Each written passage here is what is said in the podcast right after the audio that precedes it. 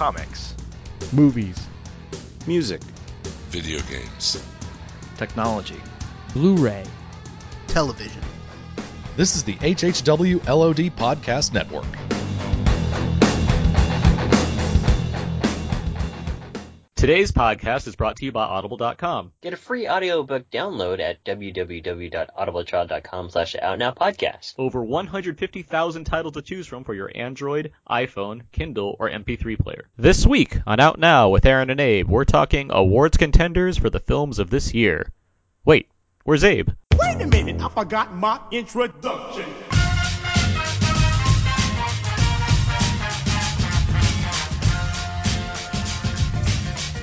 We are now recording, and this is Out Now with Aaron and Abe. Actually, Abe isn't here this week, so this week it's Out Now with Aaron and Mark. I am Aaron, and this is Mark. Hey, Mark, how you doing? I'm good. Thanks for having me on the show. For sure, yeah. Uh, Out Now is a film podcast which has Mark and I discussing new movies. Um, however, this is uh, a little bonus episode again. Last week, we didn't really have much new coming out in terms of kind of big releases that we wanted to spend a whole lot of time on, and this week is pretty much the same. Although there's one le- release that was in limited release, Wild, with Reese Witherspoon, that we'll probably get to in this episode. But instead of devoting our time to just one main movie and having the segments go around, we figured we'd do something different and talk about the award season. Uh, we have a lot of movies that have come out, that are coming out, and will all lead to the various award ceremonies and whatnot that are happening this winter, which of course leads up to the Oscars. And we figured why not go into just a lot of these movies that Mark and I, between the two of us, have seen a, a wide majority of, us, of as far as Oscar contenders go, and just kind of go into what we thought of a lot of these movies, what we think might happen come various awards ceremonies, and what we'd like to happen, things like that. So with all that said, yes, joining me this week, Abe is out, but I do have one of our one of our most frequent guests on the show, Mark Hobin, and uh, yeah, this should be this should be fun, right? Yeah, you know, I was kind of thinking that maybe you would in, uh, review The Pyramid this week, you know, that horror film that came out that I don't think anyone even is aware of. But uh, talking about the awards contenders is definitely a lot more, uh, I think, entertaining. I definitely agree, and well, the, I mean, the pyramid. I mean, it, it's that's certainly a thing that happened. but I Did do- you see that? I did not see that. No, Oh, it wasn't uh it wasn't screened. And being as busy as I am, I decided to see you know other movies that we could talk about for this theme of this show rather than see the pyramids. Yes, a, a wise choice. Yeah. Um, but with that said, we will get to another horror movie pretty quickly here. But before we get to that, let's do a few show note stuff, announcements here. Um, iTunes reviews, ratings, good to get those. Uh, if you log on to iTunes and find Out Now with Aaron and Abe, you can of course get us a star rating and maybe type in a sentence or so. And just you know describe your thoughts on the show on our podcast here, and uh, it helps out our show. It helps other people find our show. It just you know puts us up there in the, the iTunes charts, and it's just a generally helpful thing to do. So if you just log on iTunes and do that, that'd be very we'd be very grateful for this. That's pretty much it. We'll have uh, some new commentaries coming. I know we we missed November in terms of commentary because um, ju- it was just a busy month. So to make up for that, I know Abe and I and some other guests we have planned a very special uh, double commentary pack coming out this month. So that should be fun. Ooh. Yeah, and uh, with that, um, that's that's announcement stuff. So let's uh, let's get into it here. Let's uh let's do a little out now quickies. TM. Each week out now we have some main topic of the week that we talk about. We have other movies that we see during the week, so we have something to call out now quickies. And uh, I think you're you're rushing through that. Are you really saying words, or we just are we just? those are words. I can slow it down in the edit. Those Okay. are words. My my ears just can't pick them up. I think. There there are a few dogs that can, but um. okay. oh, okay. Gee. Yeah, let's uh, let's get into this. Uh, Mark, you and I have both seen a horror film out of Australia called The Babadook, correct? Correct. Yes. And this is, uh, as I said, an Australian horror film uh, made by a debut filmmaker, Jennifer Kent. Uh, she's previously made short films and she's been in the industry for a while, but this is her first feature film. And this is, I'm bringing this up mainly because The Babadook is, it's a, it's a really fantastic horror movie. Mark and I will both attest to this, and it's pro, it's I would say the best horror movie of this year, if not a few years. And there's a lot to talk. I mean, there's we're not going to get too far into it because this is out now quickies and we have another segment to go into. But at the same time, we wanted to bring uh, some words to this one, because it's on VOD now, so anyone can basically go out and pay like five bucks online to watch it, and it's certainly worth your time, I would say. So with that, Mark, what did you think of the Babadook? Uh, well, before I get into the Babadook, why is it only on demand? I mean, I know it's playing in a few theaters in LA, and I think it's also playing in New York. But do you know why they decided not to give it uh, like a, a more, you know, traditional release? Because Ouija is universal, Annabelle is Warner Brothers, and The Babadook is a collection of very small studios from a foreign nation, and that's unfortunate. It, it is. Yeah. It, it, It- obviously it obviously has it's been given such a a wide critical praise. It's a horror movie which tends to sell. That's the only reason Ouija has made money. Right. And there you know, it has pl- we'll talk about the plenty of things that it has going for it that could easily make it a big box office hit if it was given the chance to. But yeah, we're in a state where it along with other movies that kind of fit this this genre void or the um, it's there's genre realm just they don't they don't get what they need to really expand their way into thousands of theaters like they should and presumably could be successful in that matter.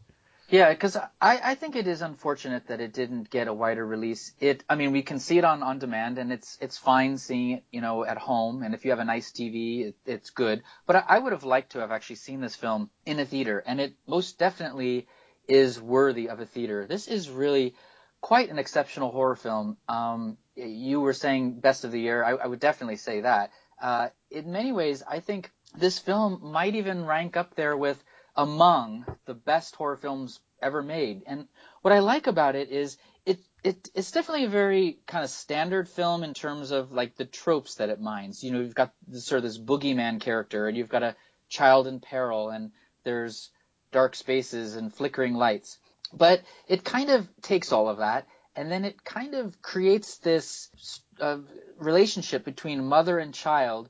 And on the surface, it is about this sort of creepy guy that's in a book. And there's a pop up book that the boy discovers on his bookshelf one day, and he brings it to his mom uh, to read to him uh, as a bedtime story. And this pop up book is the scariest children's children's book I have ever seen.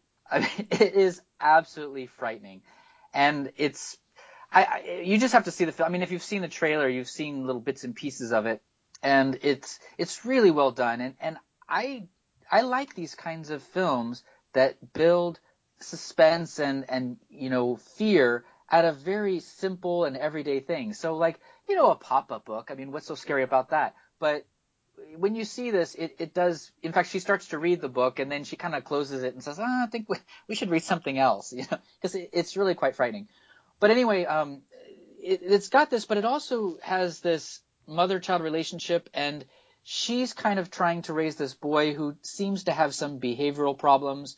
But then the boy, you know, he loves his mother. He's trying to protect her from this creature that he he believes exists, and it's got those two things playing at each other. And I, I just thought it was really quite wonderful. I mean, a, a good, good scary movie. I mean, William Friedkin said it was the scariest film he's ever seen, which is a little bit to me a little odd because like, have you watched your own film? But but anyway, it, it William it is, Friedkin of The Exorcist. right? of The Exorcist, okay. right? Um, but but it, it's still it, it is eerie and it definitely was quite well done. And I like these kinds of classy films. I would definitely put this in a category like uh, the original Insidious and uh, The Ring and and those kinds of films. So yeah, I, I loved it.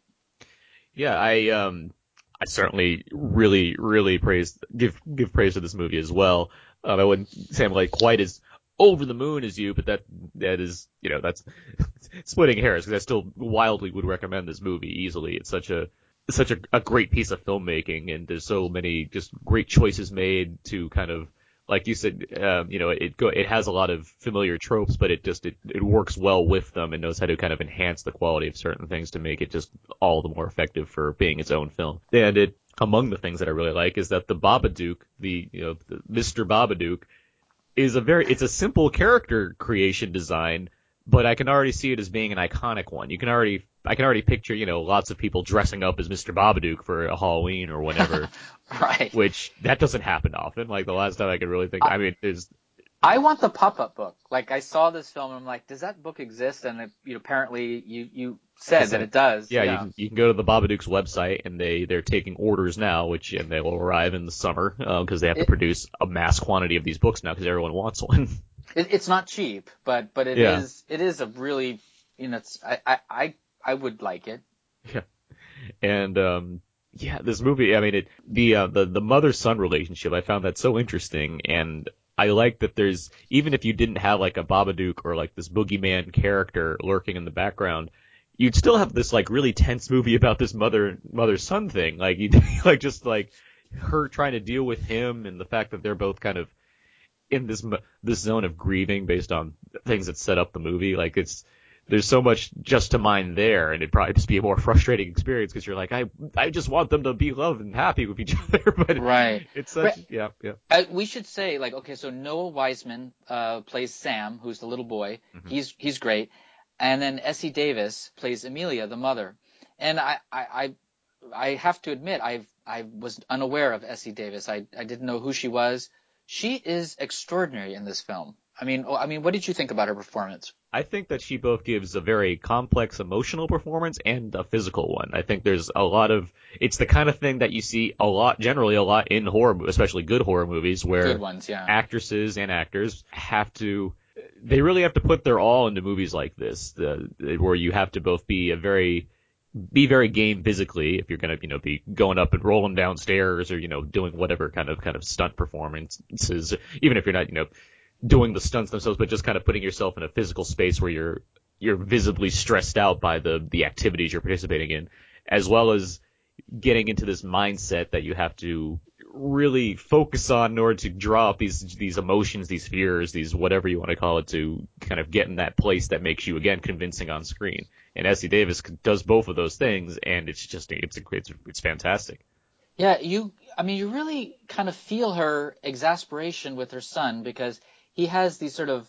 I mean, to be honest, I think he actually the kind of behavioral problems he has isn't so far out of the realm of what a normal child might have. Um, but you know, he's making these homemade weapons. He's bringing them to school. Um, he definitely, if if a child says something nasty to him, he's going to lash out at them, as we see in the film. So he's he's definitely he's not the perfect child, but I mean at the same time, I think some of his behavior is is kind of justified. He's lost his father, and he's not you know he's trying to deal with that as as well as the mother is trying to deal with that. And um, I would put her performance, I mean, on the same level as great horror performances like Mia Farrow in Rosemary's Rosemary's Baby, Baby, yeah. or Ellen Burstyn in The Exorcist. I, I think she she commands that kind of attention as you're watching her performance. I, I thought she was quite good. I completely agree. I do think she just kind of she fits that that that kind of iconic bill of just great horror movie heroines, not ones that are necessarily like like Ripley or something like that. Which I mean, Sigourney Weaver's great in that movie, but I mean, it just in terms of kind of being an, an everyday person that has right, to right. deal with She's something. she, she's human. Yeah. And I mean, yeah, as far you know, as being as far as being a horror movie goes, like the movie, it has a it has a strong soundtrack and it has some editing tricks and whatnot, but it's not a film that relies on jump scares. And when Right. something like that occurs, it feels like it's earned. Like it Yes. feels like there's there's a there's a proper build up to certain scenes. And even the handling of Mr. Babadook, there's some creative kind of stop motion stuff going on. Like the movie is it's it's made for a budget. It's on a budget. Very, I think it was uh, kickstarted, I believe, actually for about like Exactly, yeah. like about like thirty thousand. And regardless, what what what that basically amounts to is this is Jennifer Kent, the director, writer, director, having to work with what she's got rather than work with untold amounts of money, and that means being very creative with what you have, and she succeeds. Like there, it's a it's a scary movie based on its you know its minimalism for a lot of Yeah. reasons. I would even argue that I actually think sometimes movies are better for it, that they don't have a huge budget and that they have to get by with, you know, quote unquote practical effects or they have to, to do it in a more, maybe not try to do something really grand, just, you know, I mean, horror movies, they, they, and they use this a lot in, in horror movies throughout the ages, but, you know, you'll see a person and there's nobody behind them and all of a sudden they look away and they look back at the person all of a sudden there's a shadowy figure behind them. That if it's done correctly that that can be really eerie and and this film does. That doesn't doesn't cost any money. It's just you know it's just a tr- it's just a way of setting up a shot. But this movie for example does that really well. Insidious did that you know in a really kind of mm-hmm. freaky way. So I, I i appreciate that. I don't i don't necessarily need to see a lot of cgi and you know spectral ghosts going around the room if if you're able to you know i mean that's why i think the paranormal activity movies are so successful because they get by with so little you know? And like classic kind of scale, like regardless of the quality of those movies, and you know, I'm a, I'm a, I'm a fan of that series, but regardless of the qualities of those movies individually, they work on very, yeah, they work on limited budgets, but they work on kind of not easy scares, but things that generally scare people. Like they're not stuff that's not.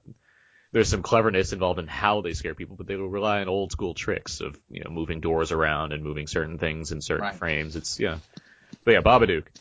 Um, because we don't want to keep going. We have other things to talk about. Ba- Babadook, fantastic horror movie. She seek it out now. I would. I mean, it is coming to. You can go to their website or their Facebook page. They have a list of like the the theaters that they're coming to in the future.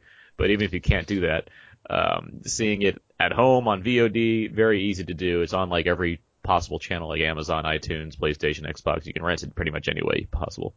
Uh, it's certainly a movie worth spending a little bit of money on to uh, check out if you're a horror fan for sure. And um, yeah, all right. Let's uh, let's move on now. Let's get to let's get to the main uh, kind of segment of the show here. We're going to talk about the the upcoming award, or I guess we're in award season. So award season. Um, I know there's a there's a lot of movies that are out now and that are coming out and that have maybe been out earlier this year that we can get into, and um, I think we'll eventually get into kind of predictions and what we'd like to see that kind of thing. But for now, I, I want to just kind of go over some more some of the movies that we've seen fairly recently, and I want to start with Wild because I know both you and I have seen Wild, and that was basically the lone release this week that's kind of worth talking about. Right. And um, so this is the uh, this is the story of Cheryl Strayed. It's based on a true story. Uh, this is based on her memoir, uh, which was adapted by Nick Hornby of all people, which surprised me actually when I saw that credit. Nick Hornby of like About a Boy and uh, Love um, or um, what's it High Fidelity, um, among other kind of books that have been turned into movies. Um, and it stars uh, Reese Witherspoon as Cheryl Strayed. She's a woman that's had a troubled past and decides to basically find herself by going on this thousand mile hike from the uh, from the Pacific Crest Trail, which is goes from like the bottom of California all the way up to to uh to what Washington, Uh, I think it goes all the way up to Canada. maybe yeah. Canada, But it's I think it stops there though. Yeah, and um yeah, so we see her going on this hike, and along the way we get flashbacks to what went on in her life. Um, so with all that, Mark, what did you think of Wild? Well, I I liked Wild quite a bit. Um, I think one of the things that I sort of thought about as I was watching the film is it reminded me quite a bit of Into the Wild, um, which was the uh, the film about uh, Christopher McCandless. It's similar. That was with uh, Emile Hirsch. Yes. And it, it's definitely similar, although I think with Wild, it she, the character is a little bit more sympathetic, and and there are some sort of subtle differences in the the style of it. But it is about a, a woman who goes on a sort of quote unquote redemptive journey. Um, she's gone through some troubles in her life, and then she's taken this uh, trip in order to kind of make sense. And I thought that um, I thought Reese Witherspoon was was good in the part. I definitely think it's it's one of the best things that she's done since Walk the Line. And it definitely she's in every scene. She's also uh, has this relationship with Laura Dern who plays her mother, and that's also very good. So there's some very nice um, performance work here uh, and characterizations. I I, uh, I do. Th- this is sort of my own. I mean, I, she's definitely one of the favorites, uh, uh, Reese Witherspoon, to be nominated for Best Actress. I think sh- her performance is definitely good. I do feel like it's kind of a bit like watching Reese Witherspoon go on a backpacking trip. Um, so I don't know how transformative her performance is. I mean, she doesn't seem too much different than Reese Witherspoon, the actress, as Cheryl Strayed, the author. But it she goes on these different adventures, and I thought it was enjoyable. I I was definitely um, captivated throughout the entire film, and uh, it's definitely uh, something worth watching. Yeah, I, I really like this movie a lot, and I think Reese Reese Witherspoon is very good at. I would say, I mean, as far as kind of the transformative qualities of performance, I'd say that mostly comes with the flashbacks that you get to see, seeing her in the kind of different state that she's in before she becomes more level-headed as she goes on this hike. With that in mind, I mean, yeah, the hike stuff, it is her doing this, and it is her going on this kind of this this physical journey, and she, you know, has some some emotional moments and breakdowns and things that happen on along the way. But what I what I responded to in a movie like this, which comes as opposition to something like Into the Wild. Are you a fan of Into the Wild, Mark? I, uh, you know, it's funny. I I actually gave them each the same rating as far as stars, but I think of the two, I think I would probably give Into the Wild a little bit more. I, I think I liked it a little bit more. So, I mean, I guess the answer to your question is yes, I, I am a fan of it. Uh, See, with that said, I I don't like Into the Wild. I'm not a fan of that Okay. movie. I don't think it's um I don't by I don't by any means hate it. and I wouldn't even say it's like it's it's bad. I think it's I think it's well made, I think Emile Hirsch does a fine job in it. Although letting Sean Penn have Emile Hirsch kind of run wild with looking into the camera every now and then, that always kind of bugged me. But my my issue with Into the Wild, and this comes from someone that I haven't read the book. I know a lot of people who read the book, um, and how it's been described to me. That sounds like a more interesting read than the movie was. But what I took, like, these movies about these kind of people that go on these kind of trips that are supposed to give them kind of a place in life, an understanding of life and what it means to them, that kind of thing. Um, Into the Wild always, it felt kind of selfish. It felt like I, I, I felt like I'm watching a guy who's not only going on this trip because of various choices, but he's also kind of throwing it in the face of everybody else, where he's saying how great he is because he's doing this. Yeah, that's definitely an aspect of that film. I don't I don't get that from Wild. I do feel No. like the the movies it's not only focused on Cheryl Strayed, but like the way her character functions as she's on this trip, she's not you know, she's not trying to tell anyone what they should do with their life and as she encounters other people, for the most part, I mean there's no real antagonist in this movie. It's just it's her fighting against her own, you know, demons or whatever you want to call it. And everyone she encounters is generally encouraging or, you know, looks up to her or wants to just give her advice and things like that. And I'm not saying that's how life needs to be or anything like that, but just watching this movie, I appreciate that. I like seeing just random character actors pop up now and again and just let her be on her way and see those interactions take place, as well as getting those flashbacks. I think Laura Dern is terrific here. She is. Um, just as she was in uh, The Fault in Our Stars, a movie that I think is okay, um, but I think the acting's very strong in it, and it's it's nice to see Laura Dern is apparently just very effective as kind of caring mother character. um, Right. I, I I like Laura Dern quite a bit. I mean, Yeah. I've I've liked her. I think the first time I re- I- saw her in a, I mean, way back in the very beginning of her career, she was in a movie called Smooth Talk. Mm. She was really good in that, and then she was also in Mask with Cher, and the, both of those performances, those were kind of early in her career. I thought right from the start that she was an actress to watch, and throughout her career, um, she's done a lot of good performances. She's only been nominated once in her whole, you know, uh, career for Ramblin' Rose, but um, I definitely feel like her work is worthy of being nominated this time in in this uh, supporting category. It'd be nice to see, yeah, and yeah, she's certainly like I know her from like Blue Velvets is one that I got to think of, Right. And obviously Jurassic Park, but yeah, she she does have I I like I, do- I do like Dern in general, and it would be nice to see her actually get kind of more acclaim. With that in mind, yes, I, I her scenes with Reese Witherspoon and just Reese Witherspoon scenes kind of in the past when you see the kind of the damaged person she was, I think those were really effective. But also something I really like about this movie is the editing. I think uh, what's his name, Mark uh, Jean-Marc Vallée, I believe is the director's name, um, who uh, previously directed, yeah, Jean-Marc Vallée. He directed uh, Dallas Buyers Club last year, a movie I thought was fine, but I think the performances outshone the actual material.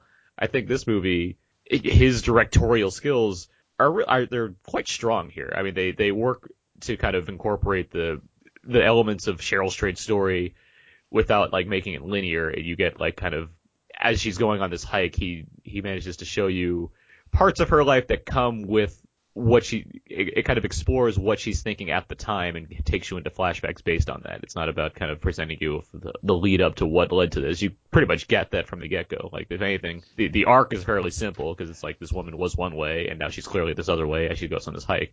But just seeing the backstory and how that blends into the reality, I, I really like that. I really liked how this film kind of came together in that manner.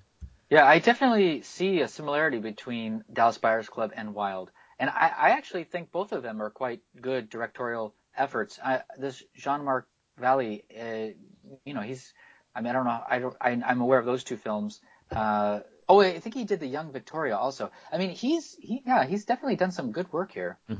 And with that, because we just we have so many other things we can get to, um, want to use the Reese Witherspoon thread as kind of a segue into kind of talk about talk about the actresses of the year, kind of the best actress performances, and because I like we we can talk about this a little bit later, but there's a lot of there's a lot more male performances that sort of stand out this year. While the best actress race, there's no really like there's no real lead contender. Whereas best actor, you can probably narrow down to like Michael Keaton. Oh, I, Uh, I don't know. I, I think there is one actress that is kind of in the forefront. I know that's what I want to talk about now, but in terms of like a- actor, there seems like there's a, there's a number of people that I can like offhand name that would that will likely pick up like lots of praise uh, this year. Whereas the actress, yeah, there's a few that stand out, but it's not it's not like there's a long list of them. I guess. Right. Um, so like Reese, because Reese Witherspoon obviously seems like a, a a big contender for what could you know go Right. down, and then you have What are you what, what are you thinking, Mark?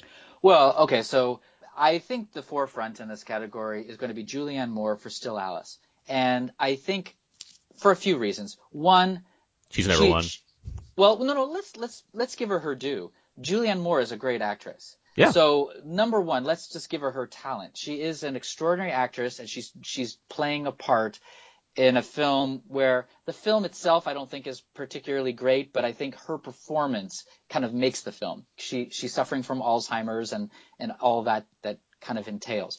Um, so you know, there's that. But then what you just said, she's never won. I believe she's been nominated for four four times, and she hasn't been nominated for quite a quite a long time. I think like uh, she was nominated. What in, was it 2002? Uh, Far from Heaven and The Hours. She was nominated The twice hours I in think was like the last time she was in the same year. Yeah. So. She, I think there's that as well. You know, people are kind of like, I can't believe she's never won, and, and she's quite good, and, and let's let's give her her due. So yeah, I, I would say that she was probably at the forefront of, of the category. Do you want me to go through the uh, other people who I think? Oh well, I, I mean, I think Rosamund Pike is Right. Is one of the other ones that kind of clearly stands out from Gone Girl. Felicity Jones, Felicity Jones and with the Theory of Everything, the Theory of Everything. which is kind of that him, her and uh, Eddie, Eddie Eddie Redmayne from Theory of Everything. Like both of them seem to kind of be lined up. Like with actors, yeah, that and like uh, what Benedict Cumberbatch and Right.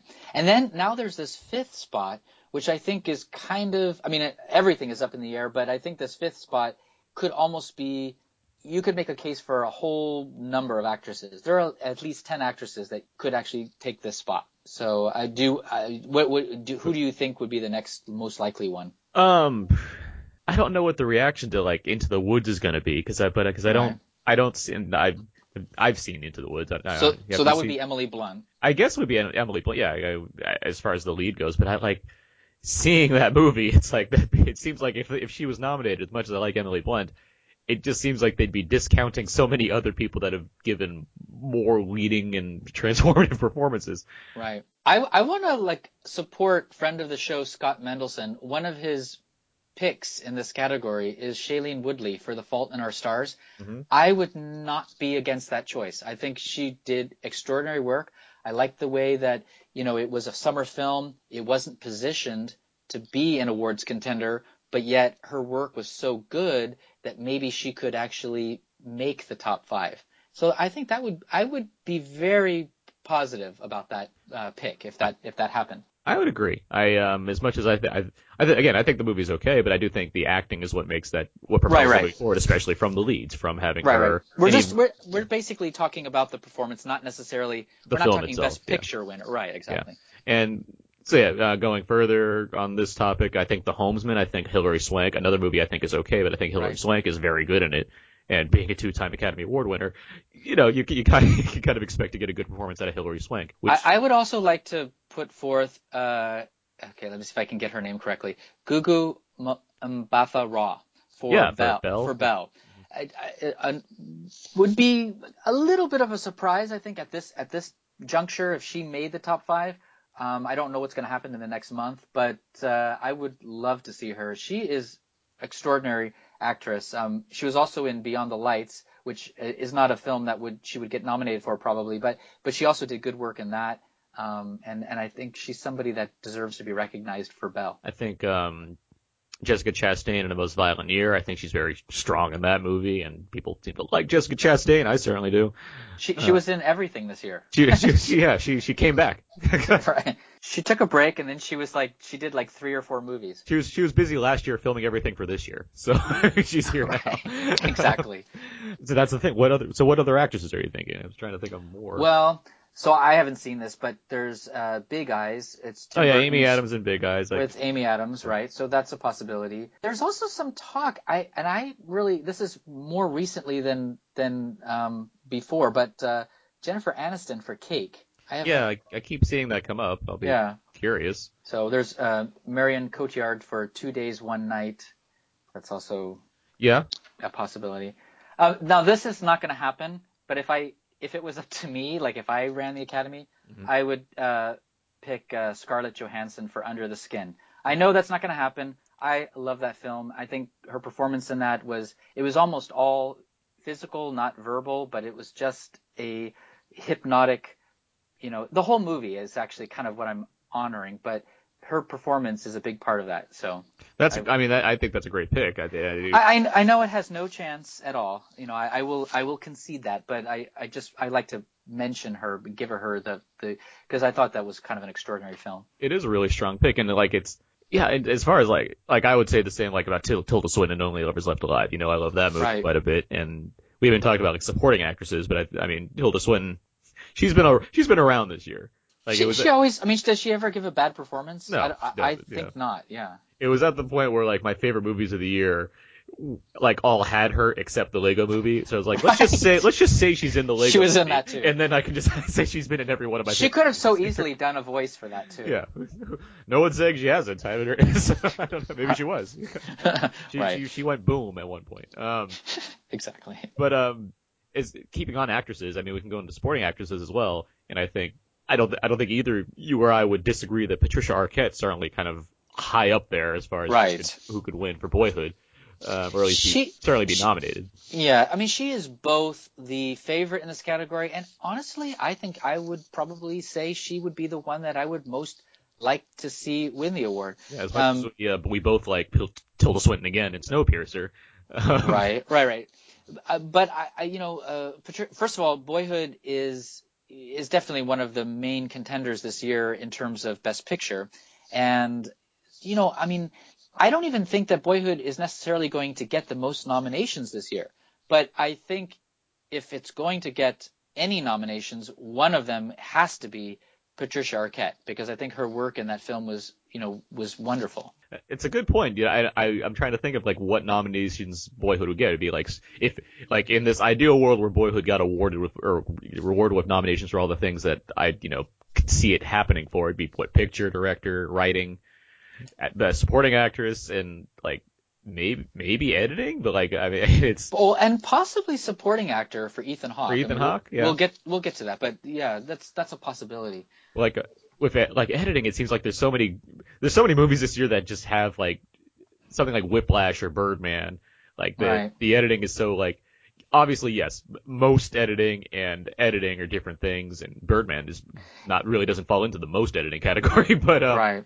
And it's not it's not one of these films like Gravity where you can just tick it off on every single technical award. It's Yeah, just, exactly. it's just not that kind of film. That's what I'm getting to. Yeah, that's why you can't. It's hard to see Boyhood as you know racking in 11 nominations as opposed to like four really good ones. So Right. it's yeah. And then okay, so uh, best supporting actress, you also you mentioned Laura Dern for Wild. I think that's definitely she's definitely a contender in this.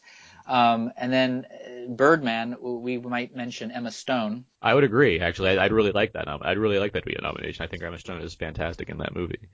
Yeah, I mean, I I loved Birdman a lot. I, I probably found her performance to be fine. I don't know if, if I'm quite as uh, captivated by by the the part as as some people have been. But I, I will admit that I think she's definitely uh, a, a very strong contender in this category. You also look at uh, like if you know if uh, like Interstellar. I mean, it's it's fitting into that. Like it's making uh, it's making a lot of money. That's one thing. But it also Right. it is it does fit into this kind of this blend of blockbuster and prestige film, just based on the fact that it is Christopher Nolan directing it and it has you know Jessica Chastain and Matthew McConaughey. And I think with that, it could lead to Jessica Chastain or even Anne Hathaway if the Academy's going for it, like Yeah. possibly picking up a nomination. I mean, they're, and that's a possibility for sure. It, their parts are so small, and I, I, I would not. My personal feeling, I would not pick either one of those. Not, and I mean, I might give it to Jessica Chastain for a Most Violent Year, but, but in this case, I, I, I don't think I would pick her for this. I, I, I think there are other categories or other actresses that I think would be more deserving of it. I would agree. I just more of I wouldn't be surprised if if the if like Interstellar picked up a lot of nominations just because it exists basically. And I'm one that really likes Interstellar. I know you're more mixed on. You like it. You didn't love it, but Right, right. And, and, and actually, we'll, I have some something to say about that when we get to the best picture category. Mhm. But uh, another actress that I think could make this category would be Keira Knightley for the Imitation Imitation, Game. Game. Yeah, again, she's only been nominated once in her entire career. It was for Pride, Pride, and and Prejudice. Prejudice. I, I and I know people have mixed feelings about Keira Knightley. She's like one of these people like Anne Hathaway, but I love Keira Knightley. So I would be very happy to see her get a nomination in this category. So if if that were to happen, and it does seem like there is a fair amount of the Imitation Game does seem to be actually one of these films that looks to garner quite a few nominations this season, and I think she could be one of them. I like Keira Knightley quite a bit too. Uh, just to add to that, as far as other kind of actress nominations, I'm trying to. Well, there. Okay, so there's Meryl Streep for. Right, Into yeah, the as I was gonna, yeah, but Meryl Streep for Into the Woods, where it seems, I yeah, I mean, I know. it's, Meryl like- Streep, and it's, It's Meryl Streep, and she sings, which she is sings. always yeah. the problem I have with a lot of these Meryl Streep nominations these days is that it seems like she's just nominated for most acting in the category while everyone else is, you know, doing something, trying something different. Um, and Yeah, I- yeah, I mean, you know, I, I, I agree with what, exactly what you're saying. I, I think that she's an extraordinary actress, one of the greatest actresses that has ever lived.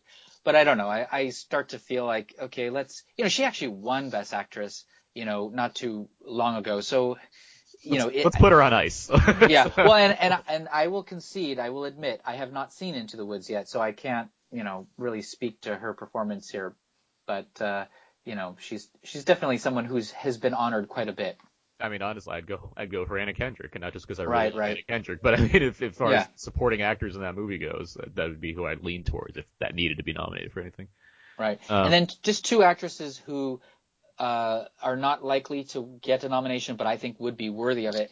Has to do with Gone Girl. I thought Gone Girl had quite a few female performances. We we mentioned Rosamund Pike, but in the supporting category, I thought Carrie Coon was outstanding, and um, in uh, she's probably a little bit more likely than Kim Dickens, who was also a, a performance in Gone Girl that I thought was quite good. Yeah, Kim Dickens, as I, I think I talked about on our podcast, our, our review of Gone Girl, she's basically like, she's like Jodie Foster's character if Jodie Foster was a, a smaller supporting role in Silence of the Lambs. Like her, Right. as this kind of detective that's trying to figure out this case. Like it's, it's, she's very strong and she's very, um, capable in the role of what's required of her. It's just, yeah, it's a, it's a smaller performance that will most likely be overlooked, but it's, but it's still a very strong one. Right, and then it just bears repeating, but Tilda Swinton's for Snowpiercer would be, I would love that. Oh, you know, uh, also, I thought Rene Russo in Nightcrawler was really good too. We can go into that a little bit. Let's go into Nightcrawler. Um, Nightcrawler movie that both you and I loved. Um, uh, that's another one. Yes, Rene Russo. I, I, I do think that she's very strong in that movie. Jake Gyllenhaal's obviously the force in that movie to be reckoned with. But Russo, you know, she certainly, she, she's no slouch. she's not new. She, she certainly puts up a, a strong fight in this movie. And she hasn't been acting in movies for a long time. Yeah, You it know, helps. It helps when your husband directs the movie. It, it does. Yeah. He gave her a very good part, Mhm. and and she rose to the occasion. and like with that, what do you what, what do you think about Nightcrawler and its kind of awards potential? Right. So as I mean, I love Nightcrawler, and you know, if it were up to me, I'd I'd give it a lot of awards. But uh, I I think that if I think there's a possibility that it could there's a, it's there's some buzz surrounding Jake Gyllenhaal's performance, and I think in the best best actor ca- category, I think there is a possibility that he could sneak in there. He, he's not a favorite, but I think the work that he does in this film is extraordinary. You know, Jake Gyllenhaal, I mean, the last several years, he's really done, he's put in some really great work. Um, Completely The- agree. yeah, and, and, and this, uh, Nightcrawler is no exception. Um, you know, he- again, he's only been nominated once in his whole career, and, and not even necessarily for the best performance that he's ever given. So, I, I would love to see him nominated. Is that a here supporting in Brokeback Mountain? Is that, supporting in Brokeback Yeah. Mountain, and and he was he was solid, but I I would I would most I would easily say that his work in Nightcrawler far exceeds what he did in Brokeback Mountain. which I think comes with him just growing as an actor, but just yeah, the performance he's given, like the the, the character he's given in this movie, let alone Enemy or Prisoners. Oh yeah, Enemy, or- yeah. I mean, there's there's Enemy from this year also, like which I, I nearly forgot about. I was like, oh yeah, that happened as I'm like forming my preliminary top ten list and going through the large amount of movies that I have to narrow down to just ten. Right. like He- He was gr- he was great in End of Watch too. End of Watch, cou- I- couple years ago. I mean, Prisoners. I mean, I, I, I look at his filmography from like Source now, Code. and yeah, he's he's he's consistently very good in movies. Brothers is one that I really like him, and Tobey Maguire in quite a bit. But yeah, Nightcrawler. Night, so yeah, Nightcrawler, along with aside from actor, which I would hope Okay. to see, I would love to see that. I think I th- the cinematography is really strong in that movie. I think that from a technical standpoint, it's not a big effects movie, but like in terms of like looking at that movie and like James Newton Howard's score for that movie, there's just great elements there. Yeah, I mean, do you think that those categories are it's likely for it to score a nomination? I think cinematography has a chance. Uh, Okay. I, I think there's a chance there, just given. I mean, it's it, it's a it's Deakins. I mean, it's um. Right. I, I would love that. I mean, I mean, I love the film, so I'm a little biased. I almost just want to see it represented somewhere. Yeah, for su- yeah, for sure, that's definitely the case. But I, I do think there, given, I mean, it's not like the movie, it's not like we're the lone praisers of this movie. So I mean, it, I think there's a, a good. Sorry, it's Robert Robert Elswit did the cinematography, not Deakins. Um, the R's get me sometimes. Uh, but I mean, it's it's not outside the realm of possibility that this movie could, you know, receive a substantial number of nominations that, you know, fit for a movie like this. It's certainly, I think it's more of an outside chance of winning any of these things. But in terms of being being properly represented, I wouldn't be surprised by it. Right. Speaking of which, um, You want to go? Oh, I was gonna say we could go over more of the other best actor possibilities. We we can let's get we can get into, we can get into that through Whiplash. I think Whiplash is another one like Nightcrawler where it's gotten plenty of praise. And while Nightcrawler, at least at least Nightcrawler had you know a, fairly wide theater expansion, so it made a, a good amount of money for the type of movie that it is, especially being such a dark film. Um, Whiplash, while you know receiving you know the Sundance Awards and heavy praise leading into its release, it hasn't done amazing in terms of like its box office. Obviously, it's a limited release, so it doesn't have nearly the chance of something like Interstellar does to you know make hundreds of millions of dollars. Nor do I would I you know expect to see Whiplash making a hundred million dollars. But at the same time, it's not doing nearly as strong as some may have hoped. But with that in mind, that's another one that's obviously a big awards contender just because of you know the massive praise it's received, deservingly so. I think we both would agree. And yeah. with that, I think we can get into kind of the actor. It's a you know it's certainly a guy's movie, um, and uh, we can kind of get into who we think are you know big Academy and just awards contenders in general. And regarding that movie, it was a Whiplash. Obviously, J.K. Simmons is one of the big front runners for best supporting actor. Yeah, I, I would say at this point, it is J.K. Simmons' award to lose. He's definitely the front runner in this category, much in the same way that Patricia Arquette is the front runner in the supporting actress category. And he's he's phenomenal in the film. I mean, I've admired his work ever since he was in the TV show Oz. So I mean, he is this. I mean, and that doesn't also take away from Miles Teller's work because it's basically a, a, a two the two actors working together. But I thought J.K. Simmons really added so much to this film. Completely agree, and I have nothing more to add to the J.K. Simmons role. I mean, he's he's he's tremendous. Uh, Miles Teller, that's a trickier one. Like, um, if we had to talk about best actors, I wouldn't I wouldn't think that Miles Teller is going to make it in unless there's a lot of love given Whiplash's way, and it just kind of falls into the fold. At the same time, he is very strong in this movie, He is. so I mean, it's it, it'd be great to see it. That'd be that'd be something I that, that'd be a great surprise. That's for sure. I'd be It would be, I'd yeah. be taken aback by something like that. Um, but with, with that said, Whiplash in general, I mean, that's one that's one where like a, another kind of technical category where you like add things like editing and the cinematography, just the look of that movie and the way it comes together. There's a lot of potential there. But yeah, as far as moving on from Whiplash into other actors, um, what about let's go to supporting actors first, I guess. What, what kind of I think Well- like, Edward Norton seems like another Yes, kind of big right. game uh, contender here. So yeah, if I mean right now, if if there's anyone that could unseat J.K. Simmons in that uh, in the award, it would be Edward Norton for Birdman. And probably for a lot of the same reasons that Julianne Moore um, could, you know, win it for Still Alice, where he's an actor that's respected and consistently gives good performances, and maybe he's, he's only been nominated a, a few times, and not has he been nominated since American History X? Actually, I'm trying to think. I don't think he has. Not aware that he has been. I- So Edward Norton is kind of an interesting, and that and that's what actually makes Birdman such an extraordinary film is that it's so like real life. And the character that Edward Norton plays in this film, he's a bit of a of a nut. Uh, I think you know somewhat plays into his real persona. So there's a little bit of he's not there's not as much sympathy to give Edward Norton a- an award as there might be for Julianne Moore.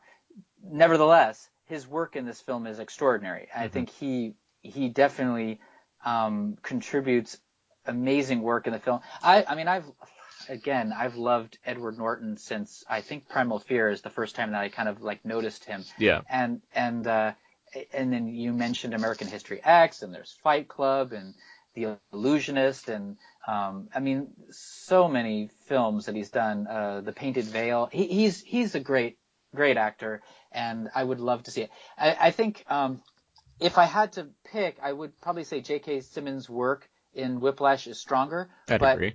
Yeah, but but I, I, I would not be against seeing um, Edward Norton win this award if if it had a little bit to do with his you know career.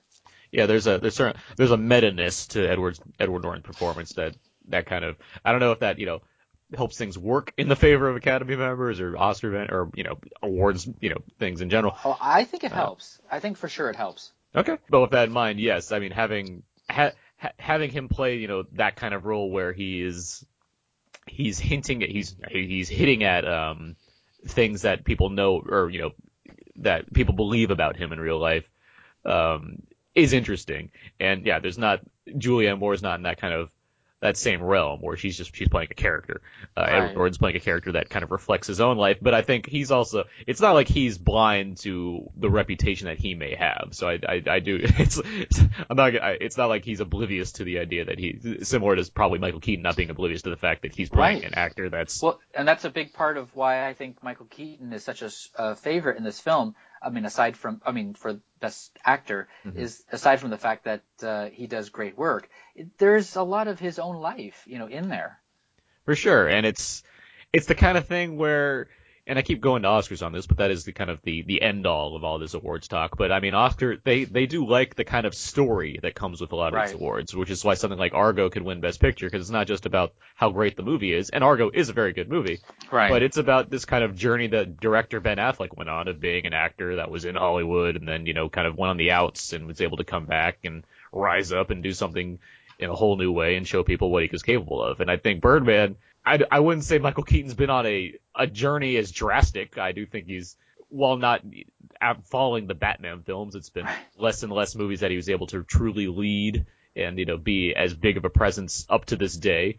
But people certainly like Michael Keaton and seeing him kind of come back from being once, you know, a major Hollywood player and, you know, being in this, you know, this, uh, this quirky, self-reflective performance, there's a story there, and you can see how that could lead to him Yeah. getting an Oscar. Ex- uh, no, I totally agree. Um, with that, other actors that we we talked. There's, I mean, there's plenty of. That I mean, we talked about Jake Gyllenhaal already. Um, there's Well, uh, there's there's Oscar Isaac in uh, Most Violent. I, I keep talking about Most Violent here because I recently saw it, and I do think the acting's very strong in that movie, which is why Uh-huh. I would be happy to see things happen for people in it. Uh, ones. well, Eddie Redmayne for the Eddie- theory of everything. There you go. I mean, I loved, I love this film, and I think one of the things that I like about it is, yes, it's it's it is a story about a guy that is afflicted by a disease, and those kinds of stories traditionally do well at the Oscars. But what Eddie Redmayne does in this film, he be, I he becomes uh, this guy. I mean, he he is Stephen Hawking, and it's not.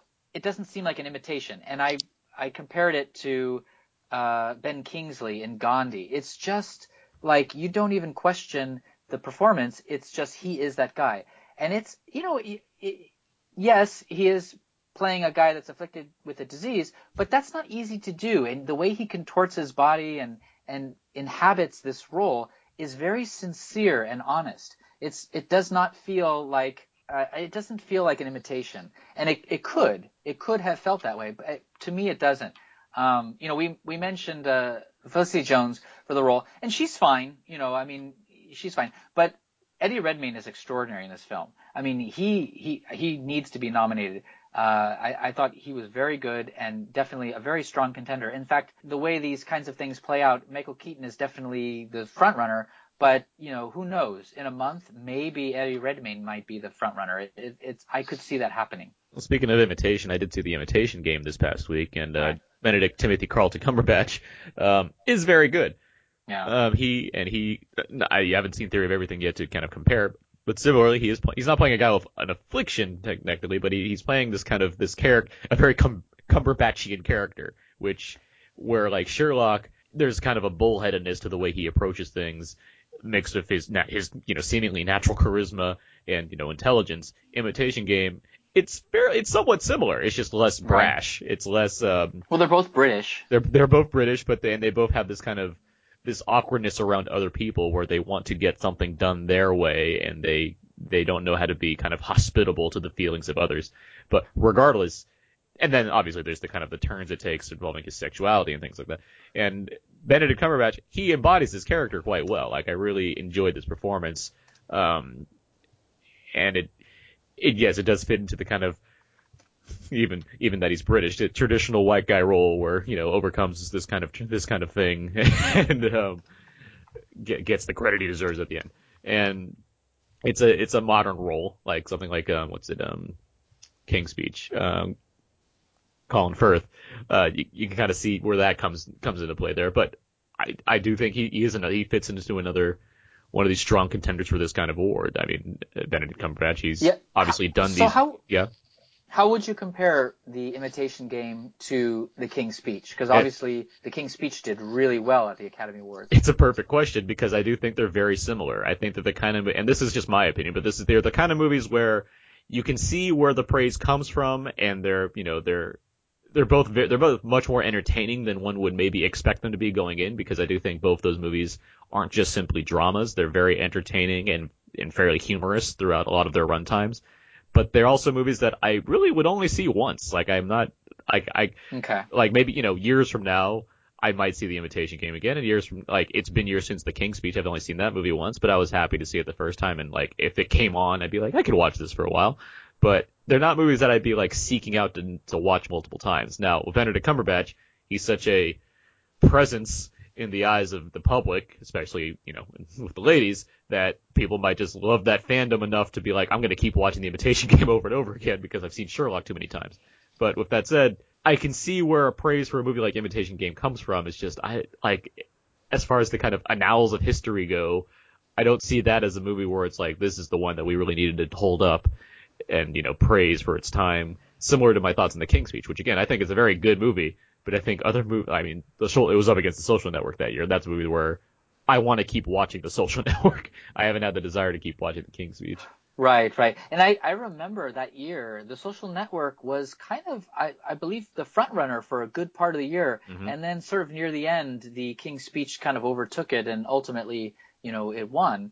And I think it sort of, it sort of highlights sort of your sort of point of view about what kind of best pictures you like. The, the King's Speech is one type and the social network is another. And they're both good films, but they sort of represent different, I don't know, filmmaking techniques and, and like how you want to tell a story. So, I mean, the social network is a little bit more, I don't know, it's a little bit more out of the box. And I think, uh, the King's Speech is a little bit more traditional and, and, and classic. It's kind of, it's the kind of movie you'd ex- like if you had to draw offhand like movies that you think won Best Picture and you're going off the kind of old pattern of Hollywood and the Oscars right. and whatnot, you'd probably be able to pick out King's Speech from a lineup.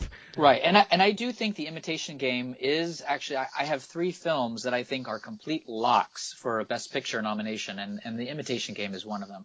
Yeah. Moving on to other kind of actors in here. Um, we have, uh, well, I, I mean, well, we have some other ones that are kind of, I don't know if they're out of the realm of possibility, but certainly ones that I think fit something like the Grand Budapest Hotel, which this is a tricky film to evaluate altogether because it came out back in March.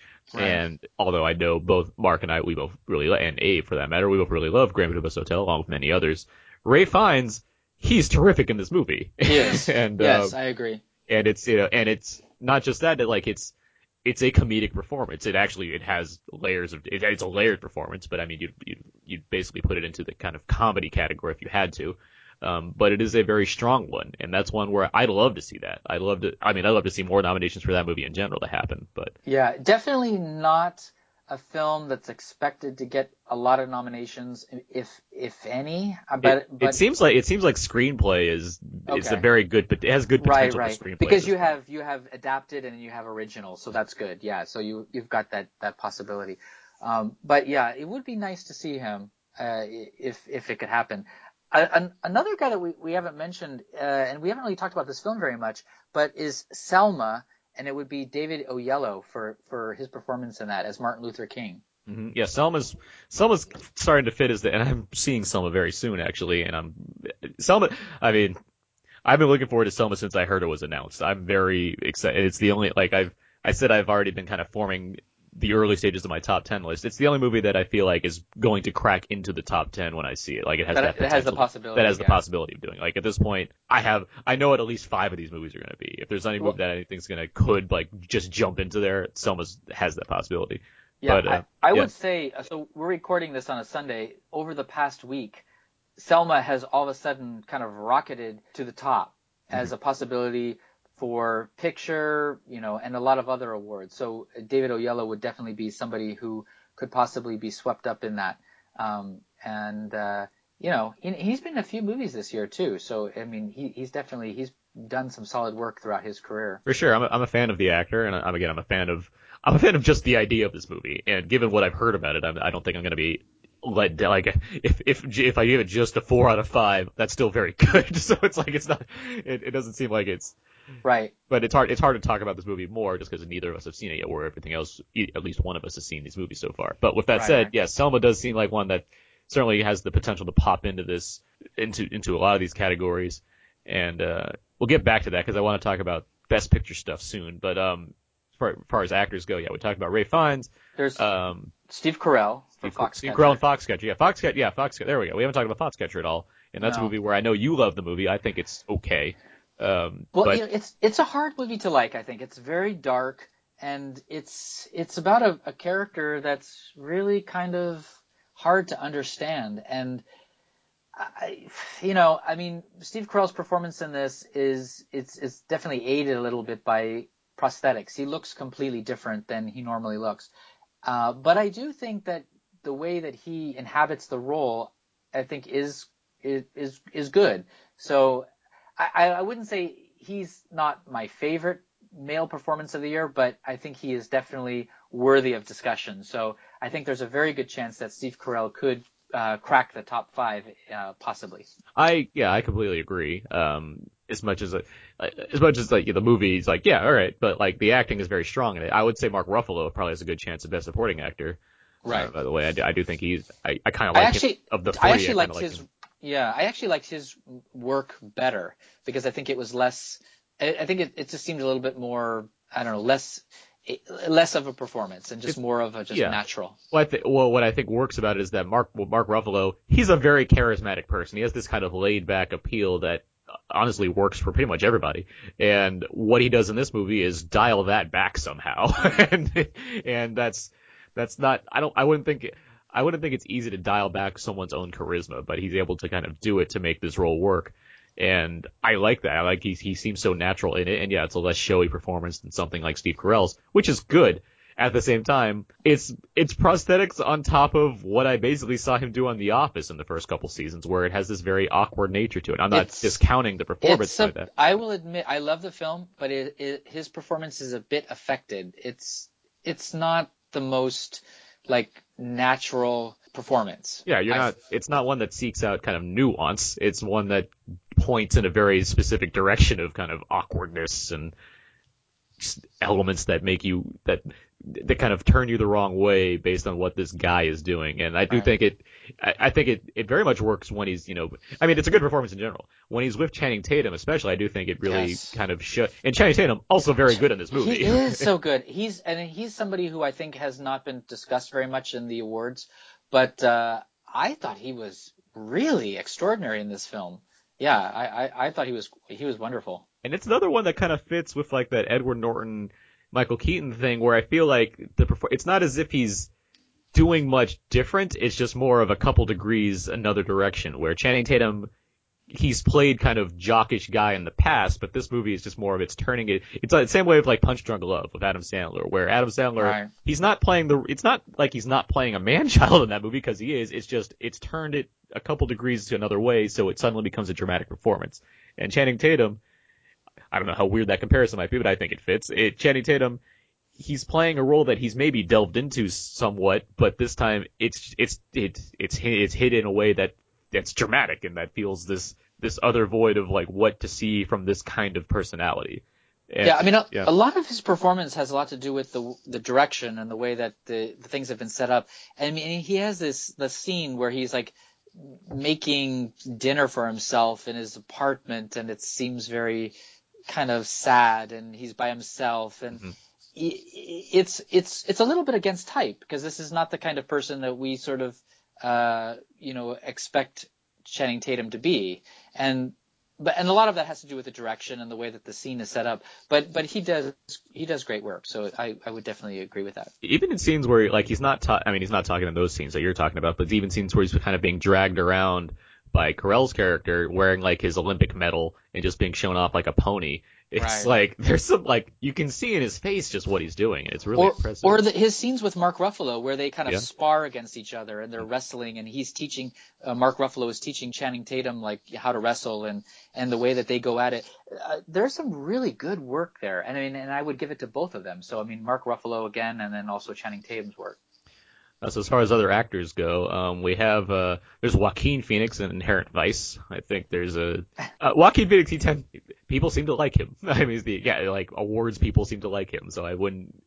He, they they do like him, but he's also one of these people that kind of shuns the awards. You know, exactly. yeah. is it's this kind of give and take where somehow it still works his way. but, Right. He got he got nominated for the the Master, but I don't think anybody really expected him to win. Not because he wasn't good, just because he he's so like I don't want the award, and I'm just like this is not I'm not this is not something who th- or this is not something I care about. But there's also, I think there's also just a love for Paul Thomas Anderson in general because you have The Master and There Will Be Blood and now Inherent Vice. I, I'll hold back from talking about my thoughts on the film, but I do think Yeah. there's got this kind of love for PTA so far that could lead, could, could work in its favor. So I I have to say, I, so I have not seen Inherent Vice yet, but I heard someone make the quote that Inherent Vice makes the master look like the king's speech.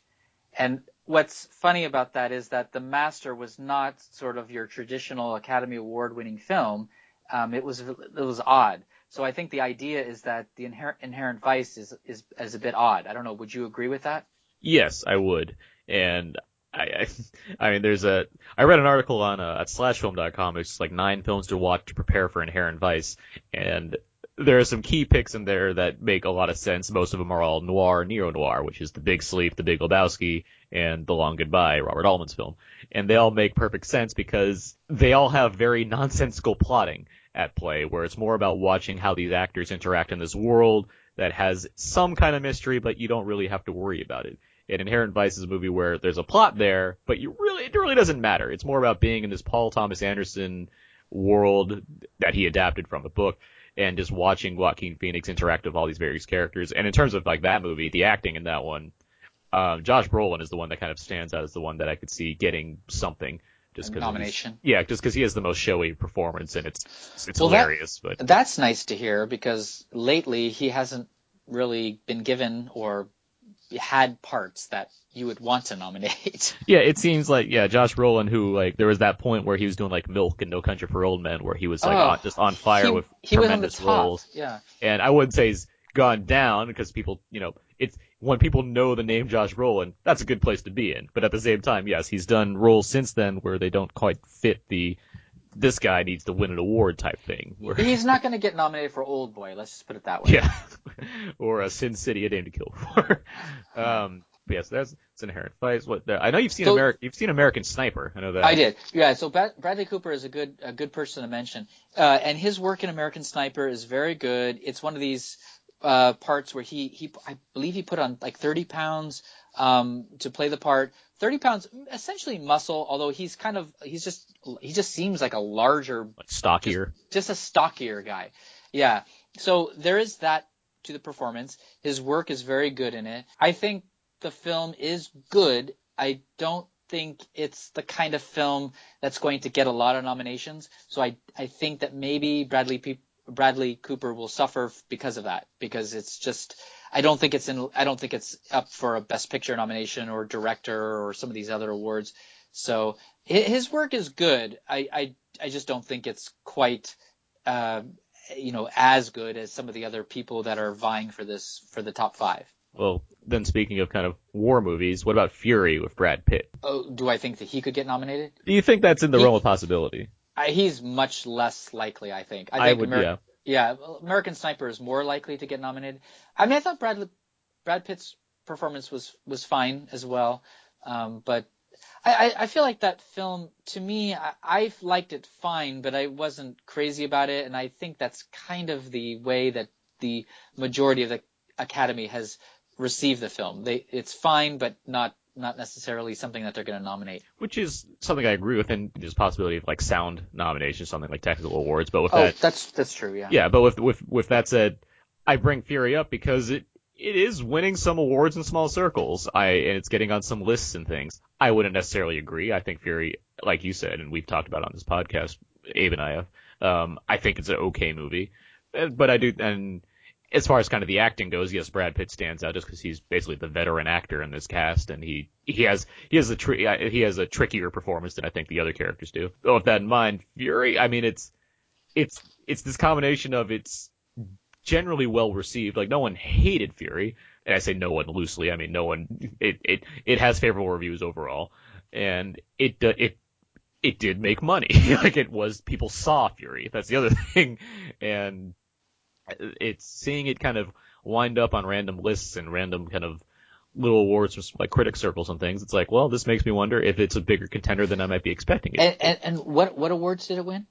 Uh, I don't know. I just keep. Well, I mean, I, I know can that there was some talk in the supporting actor category for both Logan Lerman and Shia LaBeouf. There's there was some talk. Uh, I, d- I don't think either one of those for for, for freshest faced and teariest eyed performance. yeah, I don't think e- either one of those is likely for a best supporting actor nomination. But but I, I know that those were discussed. It won uh, best ensemble on the National Board Review. Oh, okay. Well, that National Board of Review. I Yeah, don't- it's a weird one. Yeah, but yeah. What what won Best Picture? Uh, gave it- a most violent year. Yeah, so that's that's an odd choice. I, I think of Most Violent Year will perhaps might get some nominations, but it's not, in my opinion, it's not a leading contender. Here's the thing, though. There hasn't been a movie that won the National Board Review for Best Picture that hasn't been in the Best nom- Best Picture nomination category since like the 80s. Okay. So it's like it's pretty much guaranteed a spot now to be a Best Picture nominee, uh, which is interesting.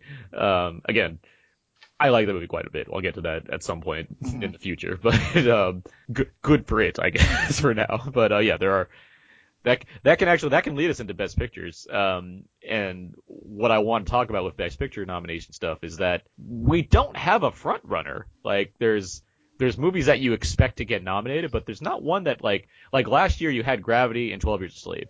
Those Right. are movies that like no doubt were gonna be nominated, and no doubt one of them was likely going to win Best Picture.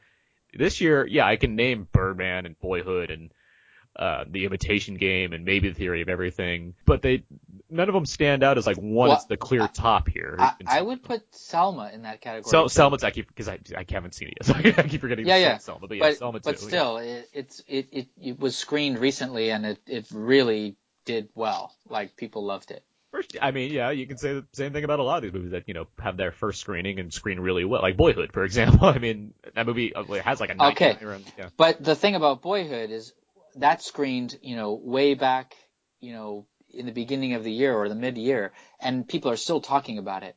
Yeah. So I would say that if I had to pick a front runner at this point, I would say it would still be Boyhood. I I can agree with that sentiment. I would, as far as yeah, as far as like best picture goes, if like there's one where I guess I'd have to kind of level out, yeah, it'd be that or And and and I will also add to that that in, in my own personal view, I would love to see that because I think Boyhood was a great film. So I, yeah, I agree as well.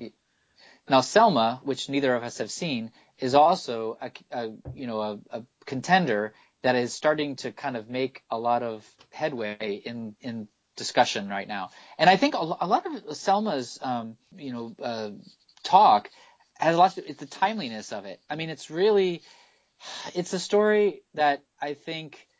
Uh, I don't want to get into like I don't want to get too political, but just a But lot yeah, of it tra- it transcends just being about the- Martin Luther King and fits into Right, right. things It- going on of- currently. there's a lot of stuff happening in the news right now. Yeah. And and a lot of that I think speaks to Selma and I think a lot of people are swayed by that. You know, they they so that definitely is in its favor. There's an element of kind of social unrest that that links this movie's past Most- with the current. With Most definitely. time. Yeah. which I, sure. I, which definitely is part of what makes me look forward to it. Where I'm not just going to see like, here's a period drama about a very important figure. It's there's there's more to it, Right, right. which I, I'm looking forward to catching. Something we haven't talked about at all, Unbroken, and Right. I bring that up because obviously it's I mean, just just reading the list of things that make this movie seem like something that should be a bigger deal than it seems to end up being, just based on the kind of initial reviews that are coming out. But it's a it is a World War II period drama based on a true story about a man who recently died that went through a prison camp in Japan, only and was Olymp- an Olympic medal winner. That in this movie directed by a female, Angelina Jolie, co-scripted by the Coen brothers, that comes out on Christmas Day. All of that says this movie needs all the Oscars. Let, let's just give it the award. I mean, Yeah, come right. on. It's so on paper. this it's fits just into like, every possible cliche of awards bait that, that's imaginable. Right. And for a long time, it was up at the top, you know, as a possible contender to win Best Picture. And then it screened, and it is, it's a good movie. I think it is definitely something that will get nominated. It's, I mean, top 10, mo- or top 9, whatever, whatever number of films get actually nominated this year. I think it'll definitely be one of them. Me personally, I thought it was fine. I just didn't think it, it achieved the level of, you know, timeliness that I think a film should achieve in order to win the best picture. So I, I don't, I think it, it's chan, and that's sort of the sentiment. The chances of it winning best picture fell and it's, it's now, it's still in the top 10, but it's nowhere near the top anymore. Yeah, and I can't say it's a shame or not because I haven't seen it yet, but at the same time, it is a tremendous story, and it would have been because it's not like you're the only one saying that. I've I've heard that from plenty of people where it's basically it's not even a mess. It's actually it's kind of weird because like I feel like as much as I want to see this movie, I feel like the there's a there's a there's a percentage of people out there that are kind of ready to attack it for for just existing for being this movie that seems like generic Oscar bait and trailers haven't done enough for me to really kind of dissuade that feeling out of my mind. I feel like it's you know it sells a movie, but I don't think it sells the greatest movie as much as it I might like to. I don't think you'll attack it if you approach the film with an open mind, which I know you do. Then I think you know you you will enjoy it fine, but I don't think you will. I, I, I would suspect you won't come away with it thinking you know it's the best picture of the year. I don't I- I- either. but that, what uh, what I guess what I'm saying is that I, I think that the that that's the general consensus where I don't think anyone is going to look at it as the best movie of the year, let alone one that really deserves to be nominated just because it exists. So uh, it's it's a curious Yeah, place to be. It's a bit of an ordeal to watch too. It's a very ironically similar to last year's Best Picture winner, 12 Years a Slave, where you have to watch this character go through a lot of atrocities. And it's, it's, you know, it, it's kind of like by the end of the film, you're like, oh, you know, it, it's a lot to sit through. And it's, it's interestingly told. And I think it, the picture has its positives positive and negatives. I would say ordinary, overall, I would give it a positive review, but it, it's, I wasn't like, I'm not raving about it. Yeah, and I, I think understand. that's kind of the, I think that's kind of the feeling that a lot of people have, you know, greeted the film with. moving on and continuing with best pictures, what about you know the you know the blockbusters this year? What do you, what do you what do you think there's any potential? Not necessarily best picture, but just kind of st- sitting into the kind of the realm of consideration. So that's a great question because, you know, what was it? Three or four years ago, they decided to open up the Best Picture category to to ten nominees, and then they said it would be the top whatever that would get the most votes, Mhm. but it would it would be more than five, and that was in order to uh, include uh, box office successes like The Dark Knight and things like that. But what has happened since then is it basically has just opened it up to more independent pictures. And there, like this year, there are very few blockbusters, and there's essentially only one that I can really, well, maybe two that I can think of that are, you know, possible contenders for the best picture nominee. And, and one of them is Interstellar. So Interstellar is definitely a, a contender for best picture, and that's, that's, that's a blockbuster. Which and probably the only one of the ones I'm thinking of that seems like a likely possibility. Right. And then, I mean, Gone Girl, I mean, would you call that a blockbuster? I eh, I wouldn't call it a blockbuster, but it is it, it's just a very it's a massively successful movie. Um, but that that still that, that fits more into that kind of prestige category at this point, where I do see that as kind of a good a good possibility, but not because of it's a, bo- a blockbuster, just more of it's a it's a it's a high class David Fincher movie. Because right, because as of this recording, Gone Girl has still made more money than Interstellar. Yeah. Although that I I I mean, world, that, worldwide. that will change. Worldwide Interstellar's Worldwide. Okay. Right. Right. Right. So I mean, those if there's anything that's considered a blockbuster, those are only two. I mean, everything else I think. Well, I mean, is I- what I- What I guess I'm getting to is like something like Guardians of the Galaxy, which is you know the biggest movie of the year. Right, right. So personally, I would love to see that. I loved Guardians of the Galaxy, and if it was up to me and I, I was nominating, you know, ten films of the year, Guardians of the Galaxy would be in that that top ten. But I I, I haven't heard the buzz for that film. I don't think that that's a likely nominee. I wouldn't say it's likely, but at the same time, I wouldn't hold it outside of the realm of possibility. I think something like that, or even Captain America, which was also, you know, a huge hit, or even How to Train Your Dragon 2, they're, it's not that they're just blockbusters, it's that they're really, they were really well received. Like, uh, the people Right. really praise these movies for what they are. And it helps that they're, you know, well above average of what they, I would, Guardians and How to Train Your Dragon 2 more so, but well above average of what they are, of being kind of spectacle films, but they certainly have a lot going for them in terms of plenty, plenty of things, story, emotion, whatever, writing. But it fits like, I mean, cause like, what was it, like Up? And there was that year, cause it was like Up and like one other movie that was like a blockbuster, like the year that they started the 10 nominees thing. It's like, oh yeah, okay, that makes sense. But r- those kind of make it in where you don't expect them to win, but it's like, oh yeah, okay. this It's makes nice want to see them. yeah. And it, it makes me curious, like, what this year is going to bring to that. Like, obviously, yes, as you said, the independent films have managed to kind of take away a lot of, not take away, but kind of work their way into this because of the expansion of the Best Picture category. Well, if you're talking about blockbusters, I mean, I think the Lego Movie would be more likely to get a nomination than, let's say, Guardians of the Galaxy. Believe me, I'd love to see that. but, I, I know. Uh, there's no nothing nothing in my mind to make me happier than seeing the Well, Lego movie I, honestly, I think the Lego Movie is more likely than Guardians of the Galaxy. I, so- I I think it's more. I think the Guardians is just more recent, and uh, that's that's kind of where I, I Right. Or How to Train Your Dragon. I mean, that too. Yeah, that's and then and then this hasn't even come out yet, but The Hobbit. That's also. yeah. Yeah. I mean, I sus- I ass- well, you haven't you haven't seen it, right? no, I haven't. Okay. But I mean, that- it's, it seems I like the, the suspect that lo- will be a blockbuster. it'll be a, yeah yeah no doubt it'll be a blockbuster. But I mean the lo- the love for these movies has is significantly different than the love for the Lord of the Rings and how they were nominated back in right. back in the Oscars day. Exactly. And I there's agree. so much more that's come out this year that I think far exceeds what The Hobbit will bring, regardless of how good it is or how how good it might be.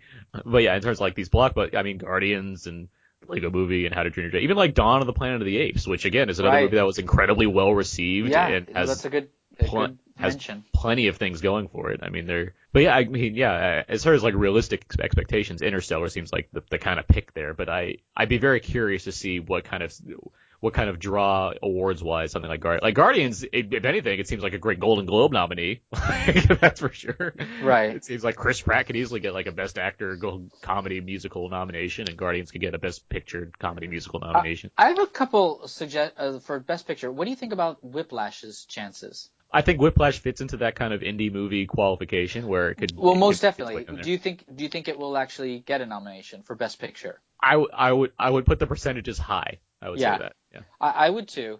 I, I, I would say it's it's further down the top ten Yeah. than the top. But like so, something would- like Birdman, I definitely would see. So Right, right. Whiplash. boy, Boyhood, Selma, Birdman, Imitation Game, you know, Theory of Everything. Those are those are definitely, I think, like no question. the, the wild one is something like Grand Budapest Hotel, which again, yes, as we've Right. both said, it's further back in the year, but it is coming up again because it's not like it wasn't loved when it came out. And while a lot of movies at the earlier parts of the year tend to not be forgotten necessarily, but just kind of, well, yeah, forgotten, I guess. I mean, just kind of not given the regard that they might have gotten if they were released at a different time of year. I do think there's a, there's a good, I think there's a good chance that we'll see some praise go Wes Anderson's way, at least in screenwriting and possibly I mean, it may like production and costume design. I think are good bets as well. Right. Um, but even Best Picture, I, I I wouldn't hold it outside the realm of possibility with the nine nom- with nine or ten nominations and the fact that again, as much as we might point to Boyhood or Selma, there isn't a direct like So- front runner that yeah. So none of Wes Anderson's films have ever been nominated for Best Picture. Mhm. So this this would be the first. this will be the first. It's also his most successful film from a box office standpoint. Like there's a lot of things working in its favor. Oh no, trust That- me, I, I yeah. would love to see it make the top ten. There's I, there's I the- just feel like it's the odds are a little against it, but yeah, no. Or it's that kind to- of fits the like about time category of like finally we're getting some representation for this person that's been consistently making good films. right, and and people loved it too, and it did well. It did. I mean, as far as his films do, they they it did well at the box office. And it has a ma- I mean, it's another Golden Globe nominee right there. Has a massive number of actors that they can invite to their ceremony. so, Right. Lots of lots of stars. yeah, continuing on with Best Picture stuff. I mean, there's two other ones that I we haven't really mentioned too much. Um, Into the Woods, as far as Best Picture nominee goes, that's another, that's one where like it feels it fits like that in, that Unbroken kind of thing where I can you can see why it would be nominated. I don't know if it will be, but at the same time, it's this kind of big musical release coming out on Christmas with all these It was actors. directed by Rob Marsh. Rob Yeah. Marshall. He did Chicago, so I mean, there's some like history there. Yeah, and it's you know, it's like, well, like the the nature of this musical, it's so like it, it that's a tricky one. That's a tricky one to see if it actually especially It is. I mean, yeah. uh, if I if I had to bet, I would say no, it will not get a Best Picture nomination, but I wouldn't be surprised if it did. It just It's- it, it seems like there's so many other strong contenders at this point. Regardless of if there, there's not like a front runner, there seems like there's already we can already like list like five films offhand, but at the same time there's still four more slots. Another one is uh, Big Eyes, the Tim Burton film, which we mentioned previously, um, Right. with Amy Adams and Christoph Waltz. Christoph Waltz is another. There's potential there. I could I think the, the acting category is too strong for him to kind of make his way in, especially given that he's a two-time Academy Award winner at this point. Yeah, I Uh, I would be shocked if he, yeah. if he gets a nomination in this category. and it's a, and I've seen Big Eyes at this point. Like it's it's fun, like but I I hardly How would you how would you compare it to Ed Wood? Because I think thematically it's sort of a similar type film. it it honestly doesn't hold a candle to Ed Wood, um, which is a shame. It's something I I would have loved to see. I would have loved to see another Ed Wood because that's How how about Amy Adams' work in Big Eyes? How how is she's she? great in it. She's Because she's if if there's uh, if as far as I'm concerned, if there's something that's likely to get a nomination for Big Eyes, it would be Amy Adams. and I wouldn't be surprised by it either. I think she's very good in the movie. I feel like she if if the movie if it's gonna get a nomination, that would be the one that would get it for. Um, the movie itself is it's an entertaining Tim Burton movie. It's not as good as Ed and Ed Wood. That was another movie that wasn't really. I mean, it Martin Landau won an Oscar and it got a Best Makeup award, I believe, too. But yeah, it wasn't one that got nearly as high representation as it could have, um, for whatever reason. That was, I mean, that was '94. That was that was Shawshank, Forrest Gump, and Pulp Fiction year. I mean, there was there was plenty of things going on that year. Quiz show. I mean, there's a lot of things out there. Um, but yeah, Big Eyes. It just it it's similar. I think you said American Sniper is like Clint Eastwood's best movie in years. T- Big Eyes is Tim Burton's best movie in years, but it's like, well, what are we looking at? Right. What are you comparing it to? exactly? Um, You, one thing too, I just mentioned about Big Eyes. You know, Amy Adams has been nominated for five Oscars. yeah, Uh, if she got nominated for this, it would be six. There's some sentiment involved in that too, you know. But the thing, the thing that's different, I think, about Julianne Moore is that Julianne Moore is seen as more a, you know, she's been acting for a lot longer, yeah. There's a veteran quality to that. more one. of a veteran quality. without whereas- without being like the you know like the like the 70 year old like Peter O'Toole or something like that, like right, right. super old actors. Amy Adams is still quite young. She's Yeah. a quite young actress. So I, I, I think despite the fact that she's been nominated quite a bit, um, I think there's less of a, like, a need to honor her for this role. because she'll likely be nominated again. I, I'm sure she will. she she sits in that kind of Kate Winslet area at this point. Right. Uh, we didn't even mention Jennifer, Jennifer Lawrence, by the way. Um, I wouldn't say she's going to be nominated for Hunger Games, but at the same time, she, I mean, she's she's been consistently good in this role. Uh, maybe next year when it you know concludes, there might be Yeah. more If, consideration if there's right if there's a reason to nominate her, it would be at the last one, I think. Yeah. Because she's she's never been nominated before, so yeah, Not you know. for these movies, yeah. So. But the, but I mean, people certainly love her. So I mean, it's right. um, and I I do think that she she her performance in in Mockingjay Part One, there's a lot there. Um, but yeah, again, Part Two would probably make more sense, I guess, if you want to call it that. Right. So okay, I, I think we've talked about like a, a a solid chunk of like the movies that are you know have potential to be nominated for things, but there's some other ca- like we haven't talked about foreign movies at all, and I feel bad because I haven't seen nearly as many as I would have liked to this year so far. Like I actually plan to watch Ida later today. But Mark Dito offhand, like any foreign movies you'd love to see kind of get love for? Yeah, well, so I haven't seen a lot of foreign movies this year, but uh, one, so Ida is definitely a front runner, and that's you know I, I saw that and it, and it was good. Um, other possible nominees, there's one from Sweden called Force Majeure. which I That- apparently just missed because it was at my theater for a lot of weeks, and now it's not playing there anymore, and I feel really bad because I wanted to see it. So that's definitely a contender. And then Marion Cotillard's film, um, it's actually from Belgium. It's called Two Days, One Night. Mhm. That's also a, a foreign film that's definitely a, a strong contender for a nomination. Um, there's one from Russia called Leviathan. Yep. Um, that's that's a strong contender, which is funny because there was a movie called Leviathan just the year before. It was a documentary, but this is a completely different film. And then um, the only only other one that I think is kind of worth mentioning would be Winter Sleep, which is from Turkey. It won the Palme d'Or from Cannes, and that's also a, a, a good possibility to get a nomination here in this category. I know the Lunchbox had a lot of praise going into it as well. Was Yeah, I and so I and I saw that and I enjoyed it.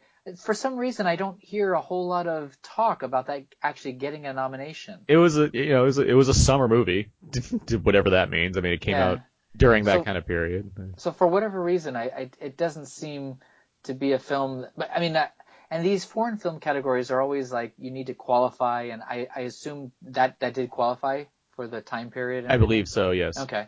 So yeah, no, I mean that would I enjoyed that. That would definitely be um, a worthy nominee. I, I think I probably would. I mean, I would probably give it to Ida over the Lunchbox, but but definitely both good films. Yeah, I, I wish I had more to say about this. but I just I haven't been able to. Yeah, see. it's it's not quite. You know, I mean, last year we had Blue is the warmest color, which which didn't even get nominated because it didn't qualify. But that was you know that was kind of a foreign film that was kind of you know.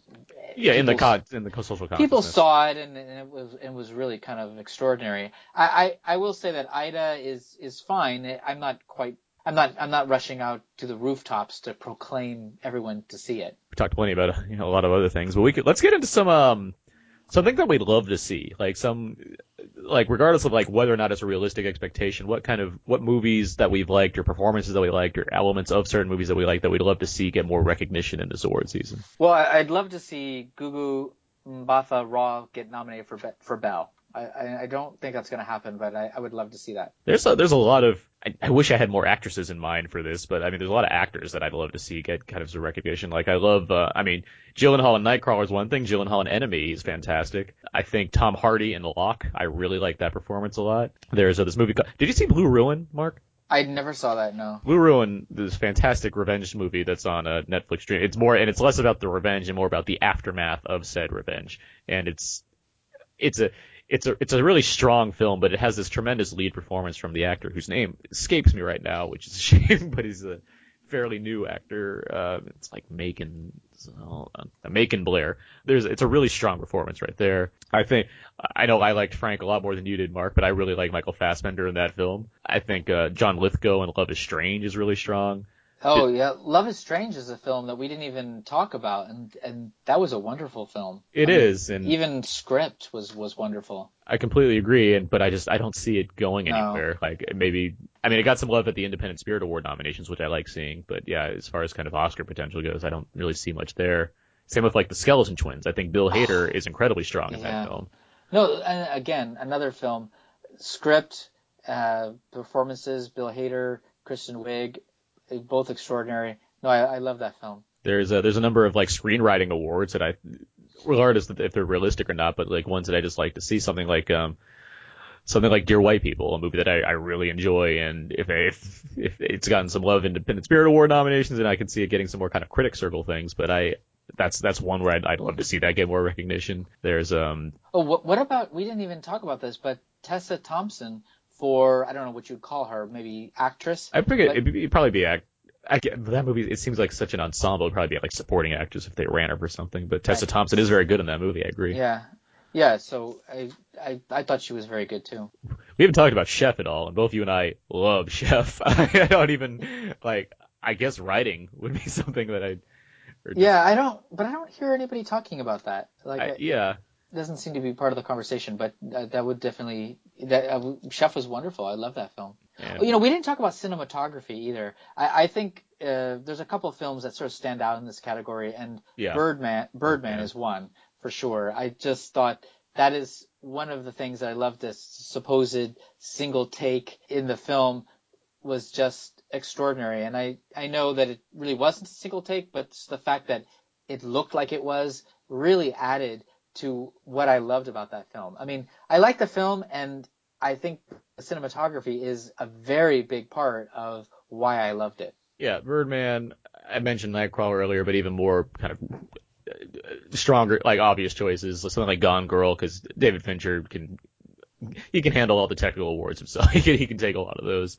Even so, I mean, something like like Grand Budapest, where it there's such a Uh-huh. deliberate style there. Yeah. And obviously, yeah, production and costume I mentioned before, but something like the, the cinematography of that movie, like it. Actually, I, I will say, okay, so we, we didn't talk about Unbroken too much, but in the very beginning scenes of Unbroken, there's these scenes, uh, aerial scenes where they're um, at war. They're really well done. Like that movie opens with a really spectacular, you know, set pieces. So Unbroken has some pretty pretty extraordinary cinematography, and and, and it continues throughout the film. So it, it's definitely one of the strong points. I I would actually say that Unbroken, if it's going to get some kind of a nominations, it, it would. I mean, So- it, it'll I think it'll get a bit it'll get a Best Picture nomination, but I think it it it might actually have a chance of winning Best Cinematography. Or just like some of those technical merits in general. Like I'm sure the sound is probably really good in Unbroken. It, Um, yeah, yeah, that, all of that. And then Interstellar, I don't know. Inter- yeah, Interstellar, I can see getting a lot, plenty. I mean, like Inception got plenty of love in the when it came to the technical awards when that movie came out, and obviously that was well, no, no obviously, I mean, it, it they both fit into this kind of uh, popular film mixed with exciting technical merits that can be rewarded, that kind of thing. Well, you saw Exodus, Gods and Kings. How was the cinematography in that? Because that's the kind It- of film. It's a very handsome production, but at the same time, I think it's just honestly, there's just I think there's too much more that'll be considered given the popularity and strength of those movies versus Exodus, which I I don't see as one that's going to get the kind of love for certain elements that might deserve it, regard despite the fact that the movie doesn't quite match up to the quality of the movie overall doesn't quite match up to what kind of love you can give to those technical merits. Whereas something like Interstellar has that and has you know the love of that movie to go with it as well, which qualifies for several other of these movies like Birdman and and uh, even Unbroken potentially, which I, I don't see as being this kind of colossal flop when, by the time critic reviews come out. It, it, it's not a flop. I mean, Yeah. it, I think what happened was people built it up into this Best Picture winner, and then they saw it and said, "No, this this this is not the Best Picture of the year." But it's still a it's it's still a solid film. Let's see. I want to get, let's get into feedback. I know I, we because we we talked about plenty of things. I don't want to skip over feedback since we did have a lot of feedback related to the theme of this week, which is award season. So I'm going to go into that now, so we'll have enough feedback. I'll just uh, ask some of the read some of the questions off here, and we can kind of go into it from here. This this first one is what potential award contender film is everyone looking forward to this fall or winter? Jose says Selma. Tyler has Foxcatcher. Manish has Wild and Unbroken, and needs to see the Imitation Game. So I mean, we've talked about all those films already. And I think as far as kind of ones I'm looking forward to, I think Sel- and you and I, Mark, I think Selma's the one that kind of we're still Well, looking. Selma, and then I haven't seen the Imitation Game, so Ah, that yeah, that's okay. that's definitely something I'm I'm looking forward to. and I haven't seen Unbroken. I'm looking forward to seeing Unbroken. Next question we have is: If you had to make a prediction, who do you think will walk away? Who do you think is walking away with an Oscar based on the films of this year? Uh, Manish says um, Michael Keaton and Julianne Moore are major front runners. Same goes for J.K. Simmons. Uh, Mark, I think you I think J.K. Simmons is probably your lock that you would, if you had to give one, that would be Yeah, strong I one. mean, I would say in both supporting actor categories, J.K. Simmons and uh, uh, Patricia Arquette, I think, are both pretty pretty solid in those categories. yeah. I I would agree. Other like locks, I'm, it's like hard. Well, I mean, Julianne Moore is pretty strong, and I don't think it should be this way because I think my personal feeling is there were a lot of strong female performances this year, but what it seems to be leading towards is Julianne Moore for Best Actress in uh, Still Alice. But uh, you know, I thought there were a lot of great performances by female performances. So, you know, I, I think there's a lot of good choices, but it, I think maybe just the way that the Academy Awards will play out, it does seem like Julianne Moore has it kind of sewn up. I don't know. What do you What do you think?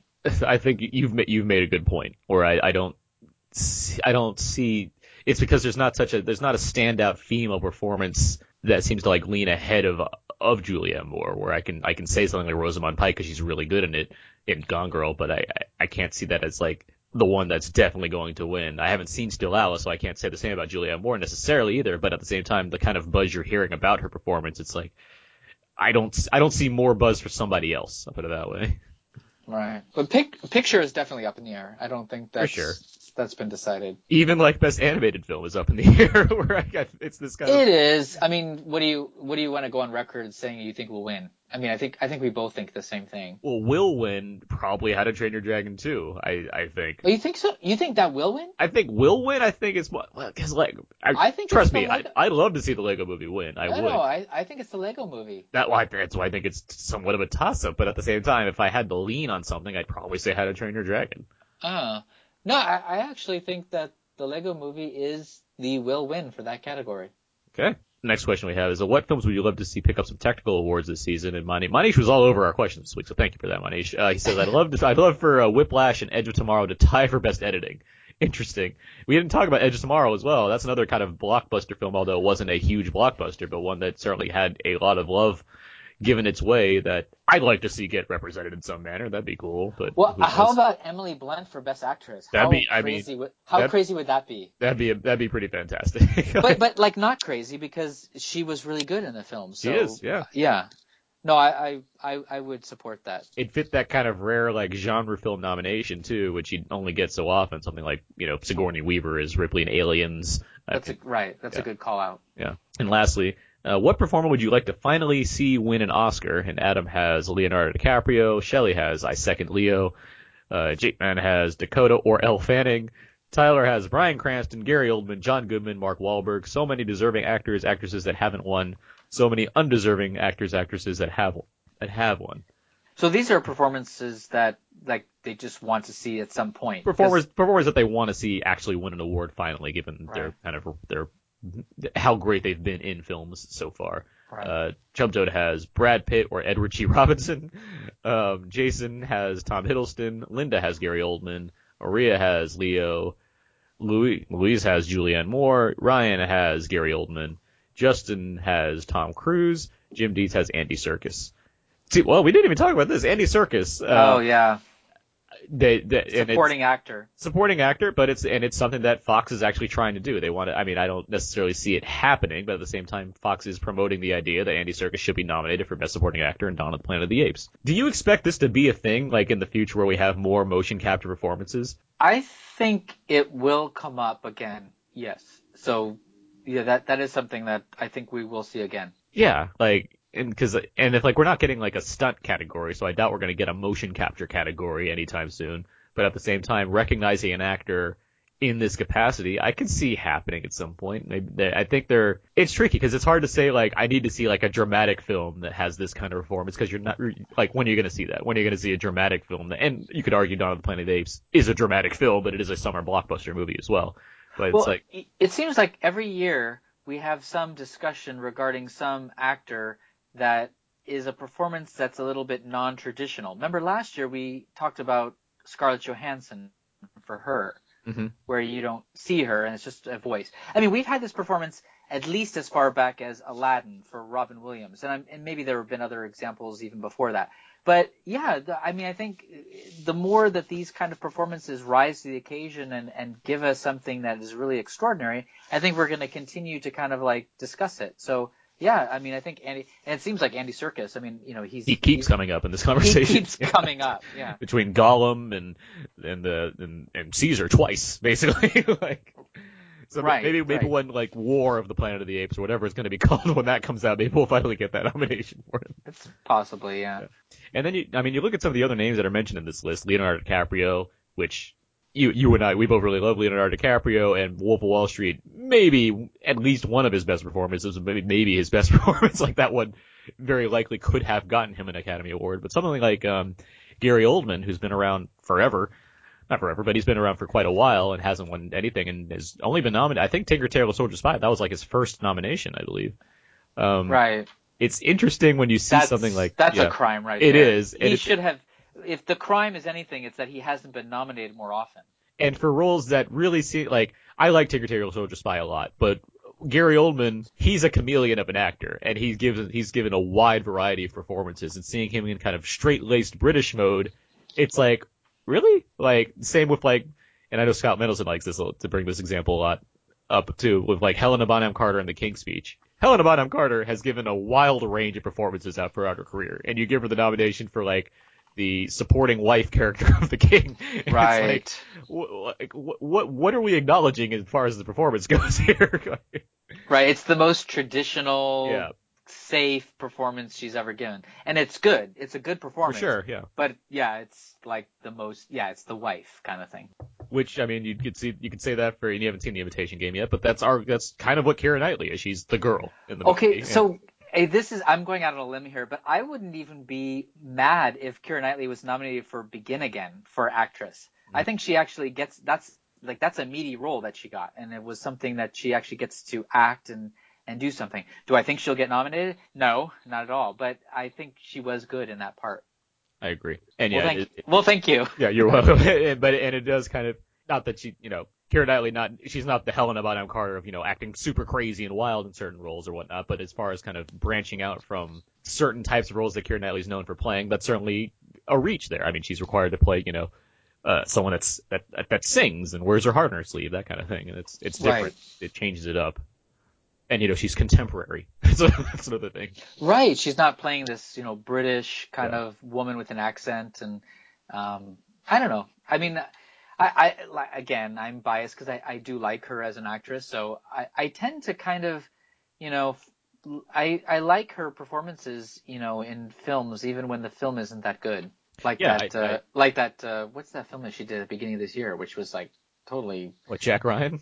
Jack Ryan. I was gonna say it's totally forgettable. Yeah. I mean, you know, she she was she was good in that, even though the film was kind of Yeah, she's like, a comp- she's a competent actress for sure. Right. And more than capable in a lot of cases. What else? What up? Before we uh, we've been going on for a while, so we can wrap this up, I guess. But any any other thoughts before we uh move on? Uh, well, we didn't we didn't talk a whole lot. We we mentioned uh J.K. Simmons for Best Supporting Actor, and we mentioned Edward Norton. We we sort of in passing mentioned Ethan Hawke Mhm. and and Mark Ruffalo. I think Tom Wilkinson is also a possibility for Selma. Yeah. And then another performance which I don't agree with, but I think he has all of a sudden been part of the conversation is this Miyavi for Unbroken, who plays this sort of uh, he's one of the uh, he's this uh, charge of the Japanese uh, jail, and he's the one that kind of uh, makes life difficult uh, for the protagonist. I, I didn't think his performance was that spectacular, so I wouldn't have nominated him. But I've noticed his name has popped up quite a bit lately, so there is. I just want to mention him in case he does actually get nominated because it, it does at the moment seem like he's part of the conversation. All right. Um, the only thing I want to mention before we wrap this up is that I just desperately don't want the judge to be nominated for anything. um, Yeah. Well, and speaking of supporting actor, there's a possibility Robert Duvall. Exactly. I don't not. want to see that happen. It hasn't really, yeah, it hasn't gotten a whole lot of acclaim. So it's it's nice to talk about things, but some things I just don't want to see happen. That's kind of one of them. All right, let's move on from, from that from that horrible judging of another movie called The Judge. Let's move into Out Now presents What's Out Now. These are movies that are coming out on Blu-ray, DVD, streaming this week.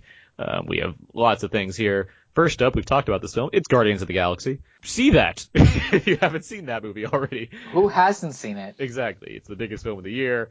Wildly entertaining. Go check it out. Uh, if you haven't seen it, then welcome to Planet Earth. It's the biggest film of the whole year. Uh, next up is Dolphin Tale 2. I just saw this movie. Mark, did you see Dolphin Tale 2? I did not. It it's harmless. It's fine. There's there's nothing wrong with it. That's that's the It's- pull quote. It's it, it's harmless. It's harmless. Aaron It's it's fine. like it's if you know what you're getting into, you know what you're getting into. Uh, next up, we have When the Game Stands Tall. I believe this is a football, a college football film with Jim Caviezel as like the lead coach based on a true story. Uh, next up, we have Frank, uh, with Michael Fassbender, who a film that I really enjoyed. Uh, there's another film called I Origins that I saw, um, that was in like June or July. Um, it was from the, I believe the director of Another Earth, and it had a, it had Brit Marling in there. Uh, it's, a, it's an interesting film to check out. Calvary. There's another film where Mark, I know you weren't you weren't a big fan of Calvary, right? You it was I, I yeah, I, I didn't care for it very much. that was with uh, Brendan Gleeson um, from um, oh no, it's not um not Martin McDonagh because that's the other. It's like John Michael McDonagh. It's like his brother. Um, it was Brendan Gleeson as this priest. Yeah, he he, he played a priest. Priest, yeah, okay. Um, It's on a redemptive journey. Yes. Um, I like I like Calvary quite for the for Brendan Gleeson's performance and some other work from some of the other actors in that film.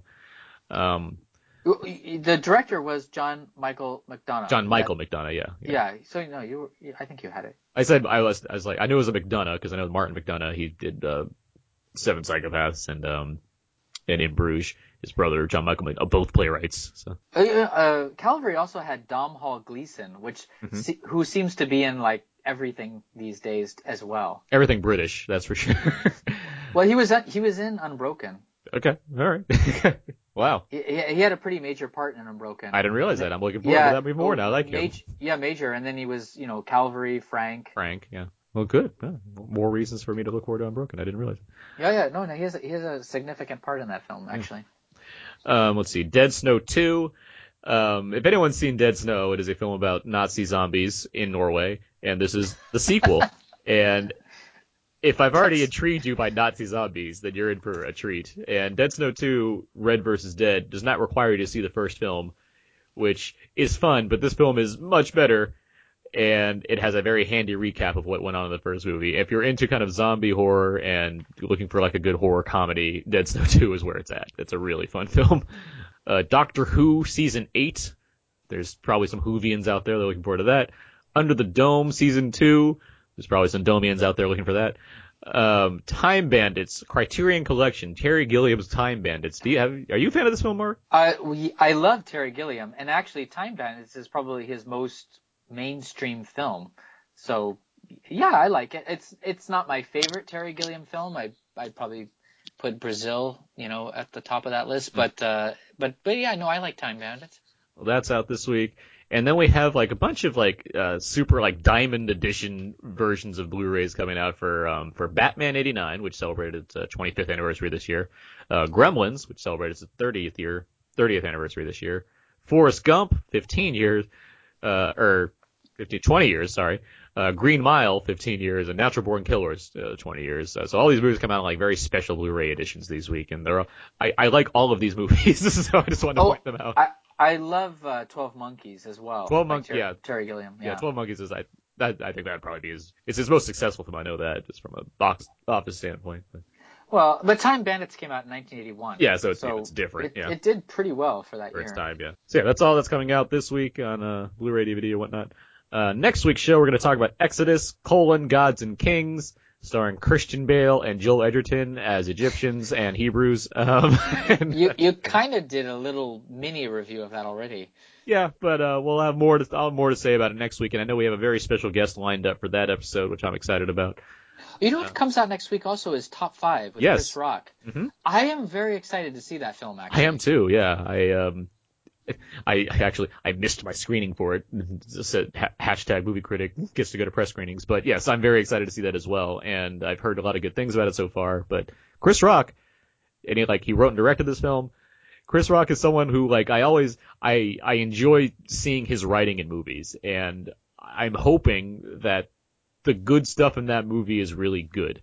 Whereas I know Chris Rock, and I think even Chris Rock knows he's never been a great actor, but when he's given the chance to kind of deliver certain monologues on film, he can do it really well. So I, I really want to see that. I think if Chris Rock is left to his own intelligence, I think he does a good job. I think sometimes when he's you know Playing off certain people in other movies. yeah, then it's it's it tends to be like not the best. But no, no, I think he actually has a very uh, intelligent, subver- subversive, you know, take on things. I, I actually this could be quite good. I will. I'm. I'm I have uh, high hopes. For sure. And he had I believe he had like an essay online and like or like in Variety or something this week that I read. And like he's one of the actors he's one of the people like that I can read like I can read things in his voice. I can see I can like hear like his writing I can I can read it like in the way that he would probably speak it on stage. Like and it's that's you don't get that from a lot of people, so that's impressive. Yeah. Top five also has another one of your favorites, Rosario Dawson. yes, I'm very aware.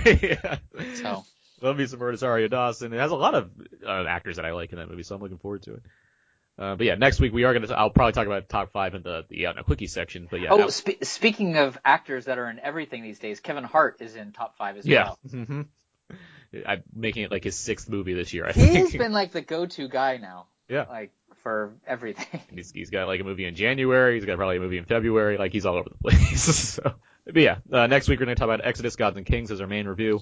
Well, and A will be back, and we'll have everything else going on. So with that in mind, before we wrap up, Mark, uh, what should people go and see in theaters right now? Um, What would be your well, I would say the most easiest thing to see would be the Hunger Games. Although that's not really, I mean, that's probably not my favorite, but that's like something that's like really popular at the moment. I, I, I say the Theory of Everything. The Theory of Everything is probably the thing I would say to go see in the, the, the theater right now. It's a, a good film and, uh, it's playing in a fair amount of theaters. Um, go see that. Yeah, that's actually what I plan to see next um, in theaters. Um, and as far I, I can't believe you haven't seen that yet. it's just time, and like I've given the the movies I have seen, I've I've certainly been it's not like I've been wasting my time because I've been you- seeing a lot of these other movies that have come out. suspect that you will greet it with sort of like, oh, this is like a love story and it's standard, or do you think you'll like it? I think I'll like it. It's just Okay. more of I think I know what to expect from it, which is what's put it like Because I, I like went out of my way to see this film. Like it's, I, I sort of saw the trailer and I was already tearing up and I was like, okay, I, I think this, I'm gonna like this. And then I went and saw it and I did like it.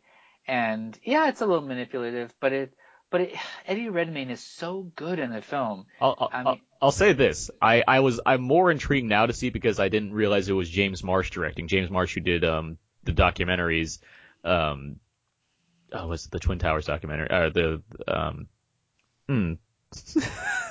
I know his other movie, uh, Project Nim, but the one that won the, won the Oscar, um, Oh, um, about Philippe Petit, who walked the, the tightrope walk. Um, Man on Wire. God, Man on Wire. Man on a Wire, yeah. Jesus. it's like killing me. Um, This I'll is, I mean, this, this was quite different from. I know, I know it's Wire. quite different, but I'm just Yeah. my my my interest was boosted because it's James Mar- James Marsh directing this movie. Uh, so it's like, yeah, I'm and I am I'm gonna see it, you know, next, which means basically either today or maybe tomorrow. So I'll I'll see it very soon. Oh, good. Um, as far as movies I would say see now, uh, I really like Wild, and if you can find it, it's only in a limited release and it'll expand throughout the month. But I really like Wild. I would recommend seeing that. So yeah, uh, I think that's gonna do it. That's gonna do it for this week's episode of Out Now with Aaron and Abe. Uh, Out Now with Aaron and Mark. Um, Aaron and Mark, yeah, for today only. for sure. You can find more of my work on my personal blog, thecodeiszeke.com, where you can find all my written movie reviews, as well as at whysoblu.com for my written movie reviews, as well as Blu-ray reviews there. You can also find me at Twitter at twitter.com slash Aaron's PS4. Mark? You can find more of my work at fastfilmreviews.com, and you can also fil- follow me on Twitter, Mark underscore Hobin. You can find all the other episodes of Out Now with Aaron and Abe on iTunes, SoundCloud, Podomatic, HHWLOD.com. That is the network that hosts our show along with other fun shows about comics and games and cool stuff like that. You can email us at outnowpodcast at gmail.com. You can follow us on Twitter and at Facebook at facebook.com slash outnowpodcast and twitter.com slash outnow underscore podcast. We have a Tumblr page, outnowpodcast.tumblr.com.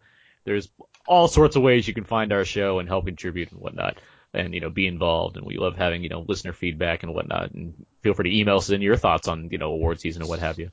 Um, with all of that said, Mark Hobin, thank you very much for joining me today. Yeah, I mean, I love talking about award contenders, so this is like my favorite thing to do. For sure. And uh, I'm sure we'll be doing this more in the future as well as we get closer and closer to, you know, significant award ceremonies that are coming up. And we'll probably have our Oscar prediction show again and whatnot. Um, but yeah, always great having you on this podcast, especially when, you know, you can fill in for Abe as you have done. And it was great having this conversation about these movies. Yeah, we, I, we really went in depth, so I, I think that, you know, I mean, if anybody wants to like bet on the Academy Awards right now, this is the conversation to listen to. There you go. And I hope you, the listener, have, you know, been enjoying our conversation that we've been having for just, you know, having two guys discuss movies for two hours. So, uh, you know, let us know again in your emails and on the Facebook page and whatnot what you think because we've been doing. We, this is two weeks in a row that we've done this kind of episode since we've had a lack of giant releases. But next week we'll get back to kind of the regular format. Um, so you know, we'd love to do you know bonus stuff like this in the future if you you guys like it. So let us know. And with all of that said, uh, that's gonna do it for this week's episode. So until next time, so long. And goodbye.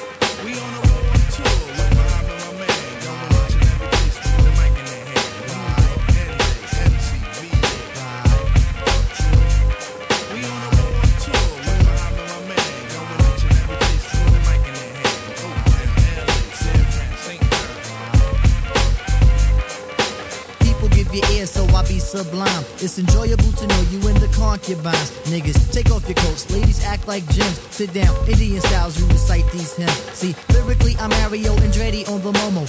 Ludicrously speedy or infectious with the slow-mo. Heard me in the 80s, JV's on the promo. Am I never in the quest to get the paper on the caper? But now, let me take it to the queen side. I'm taking it to Brooklyn side. All the residential who invade the air. Hold up a second, son, cause we almost there. You could be a black man and lose all your soul.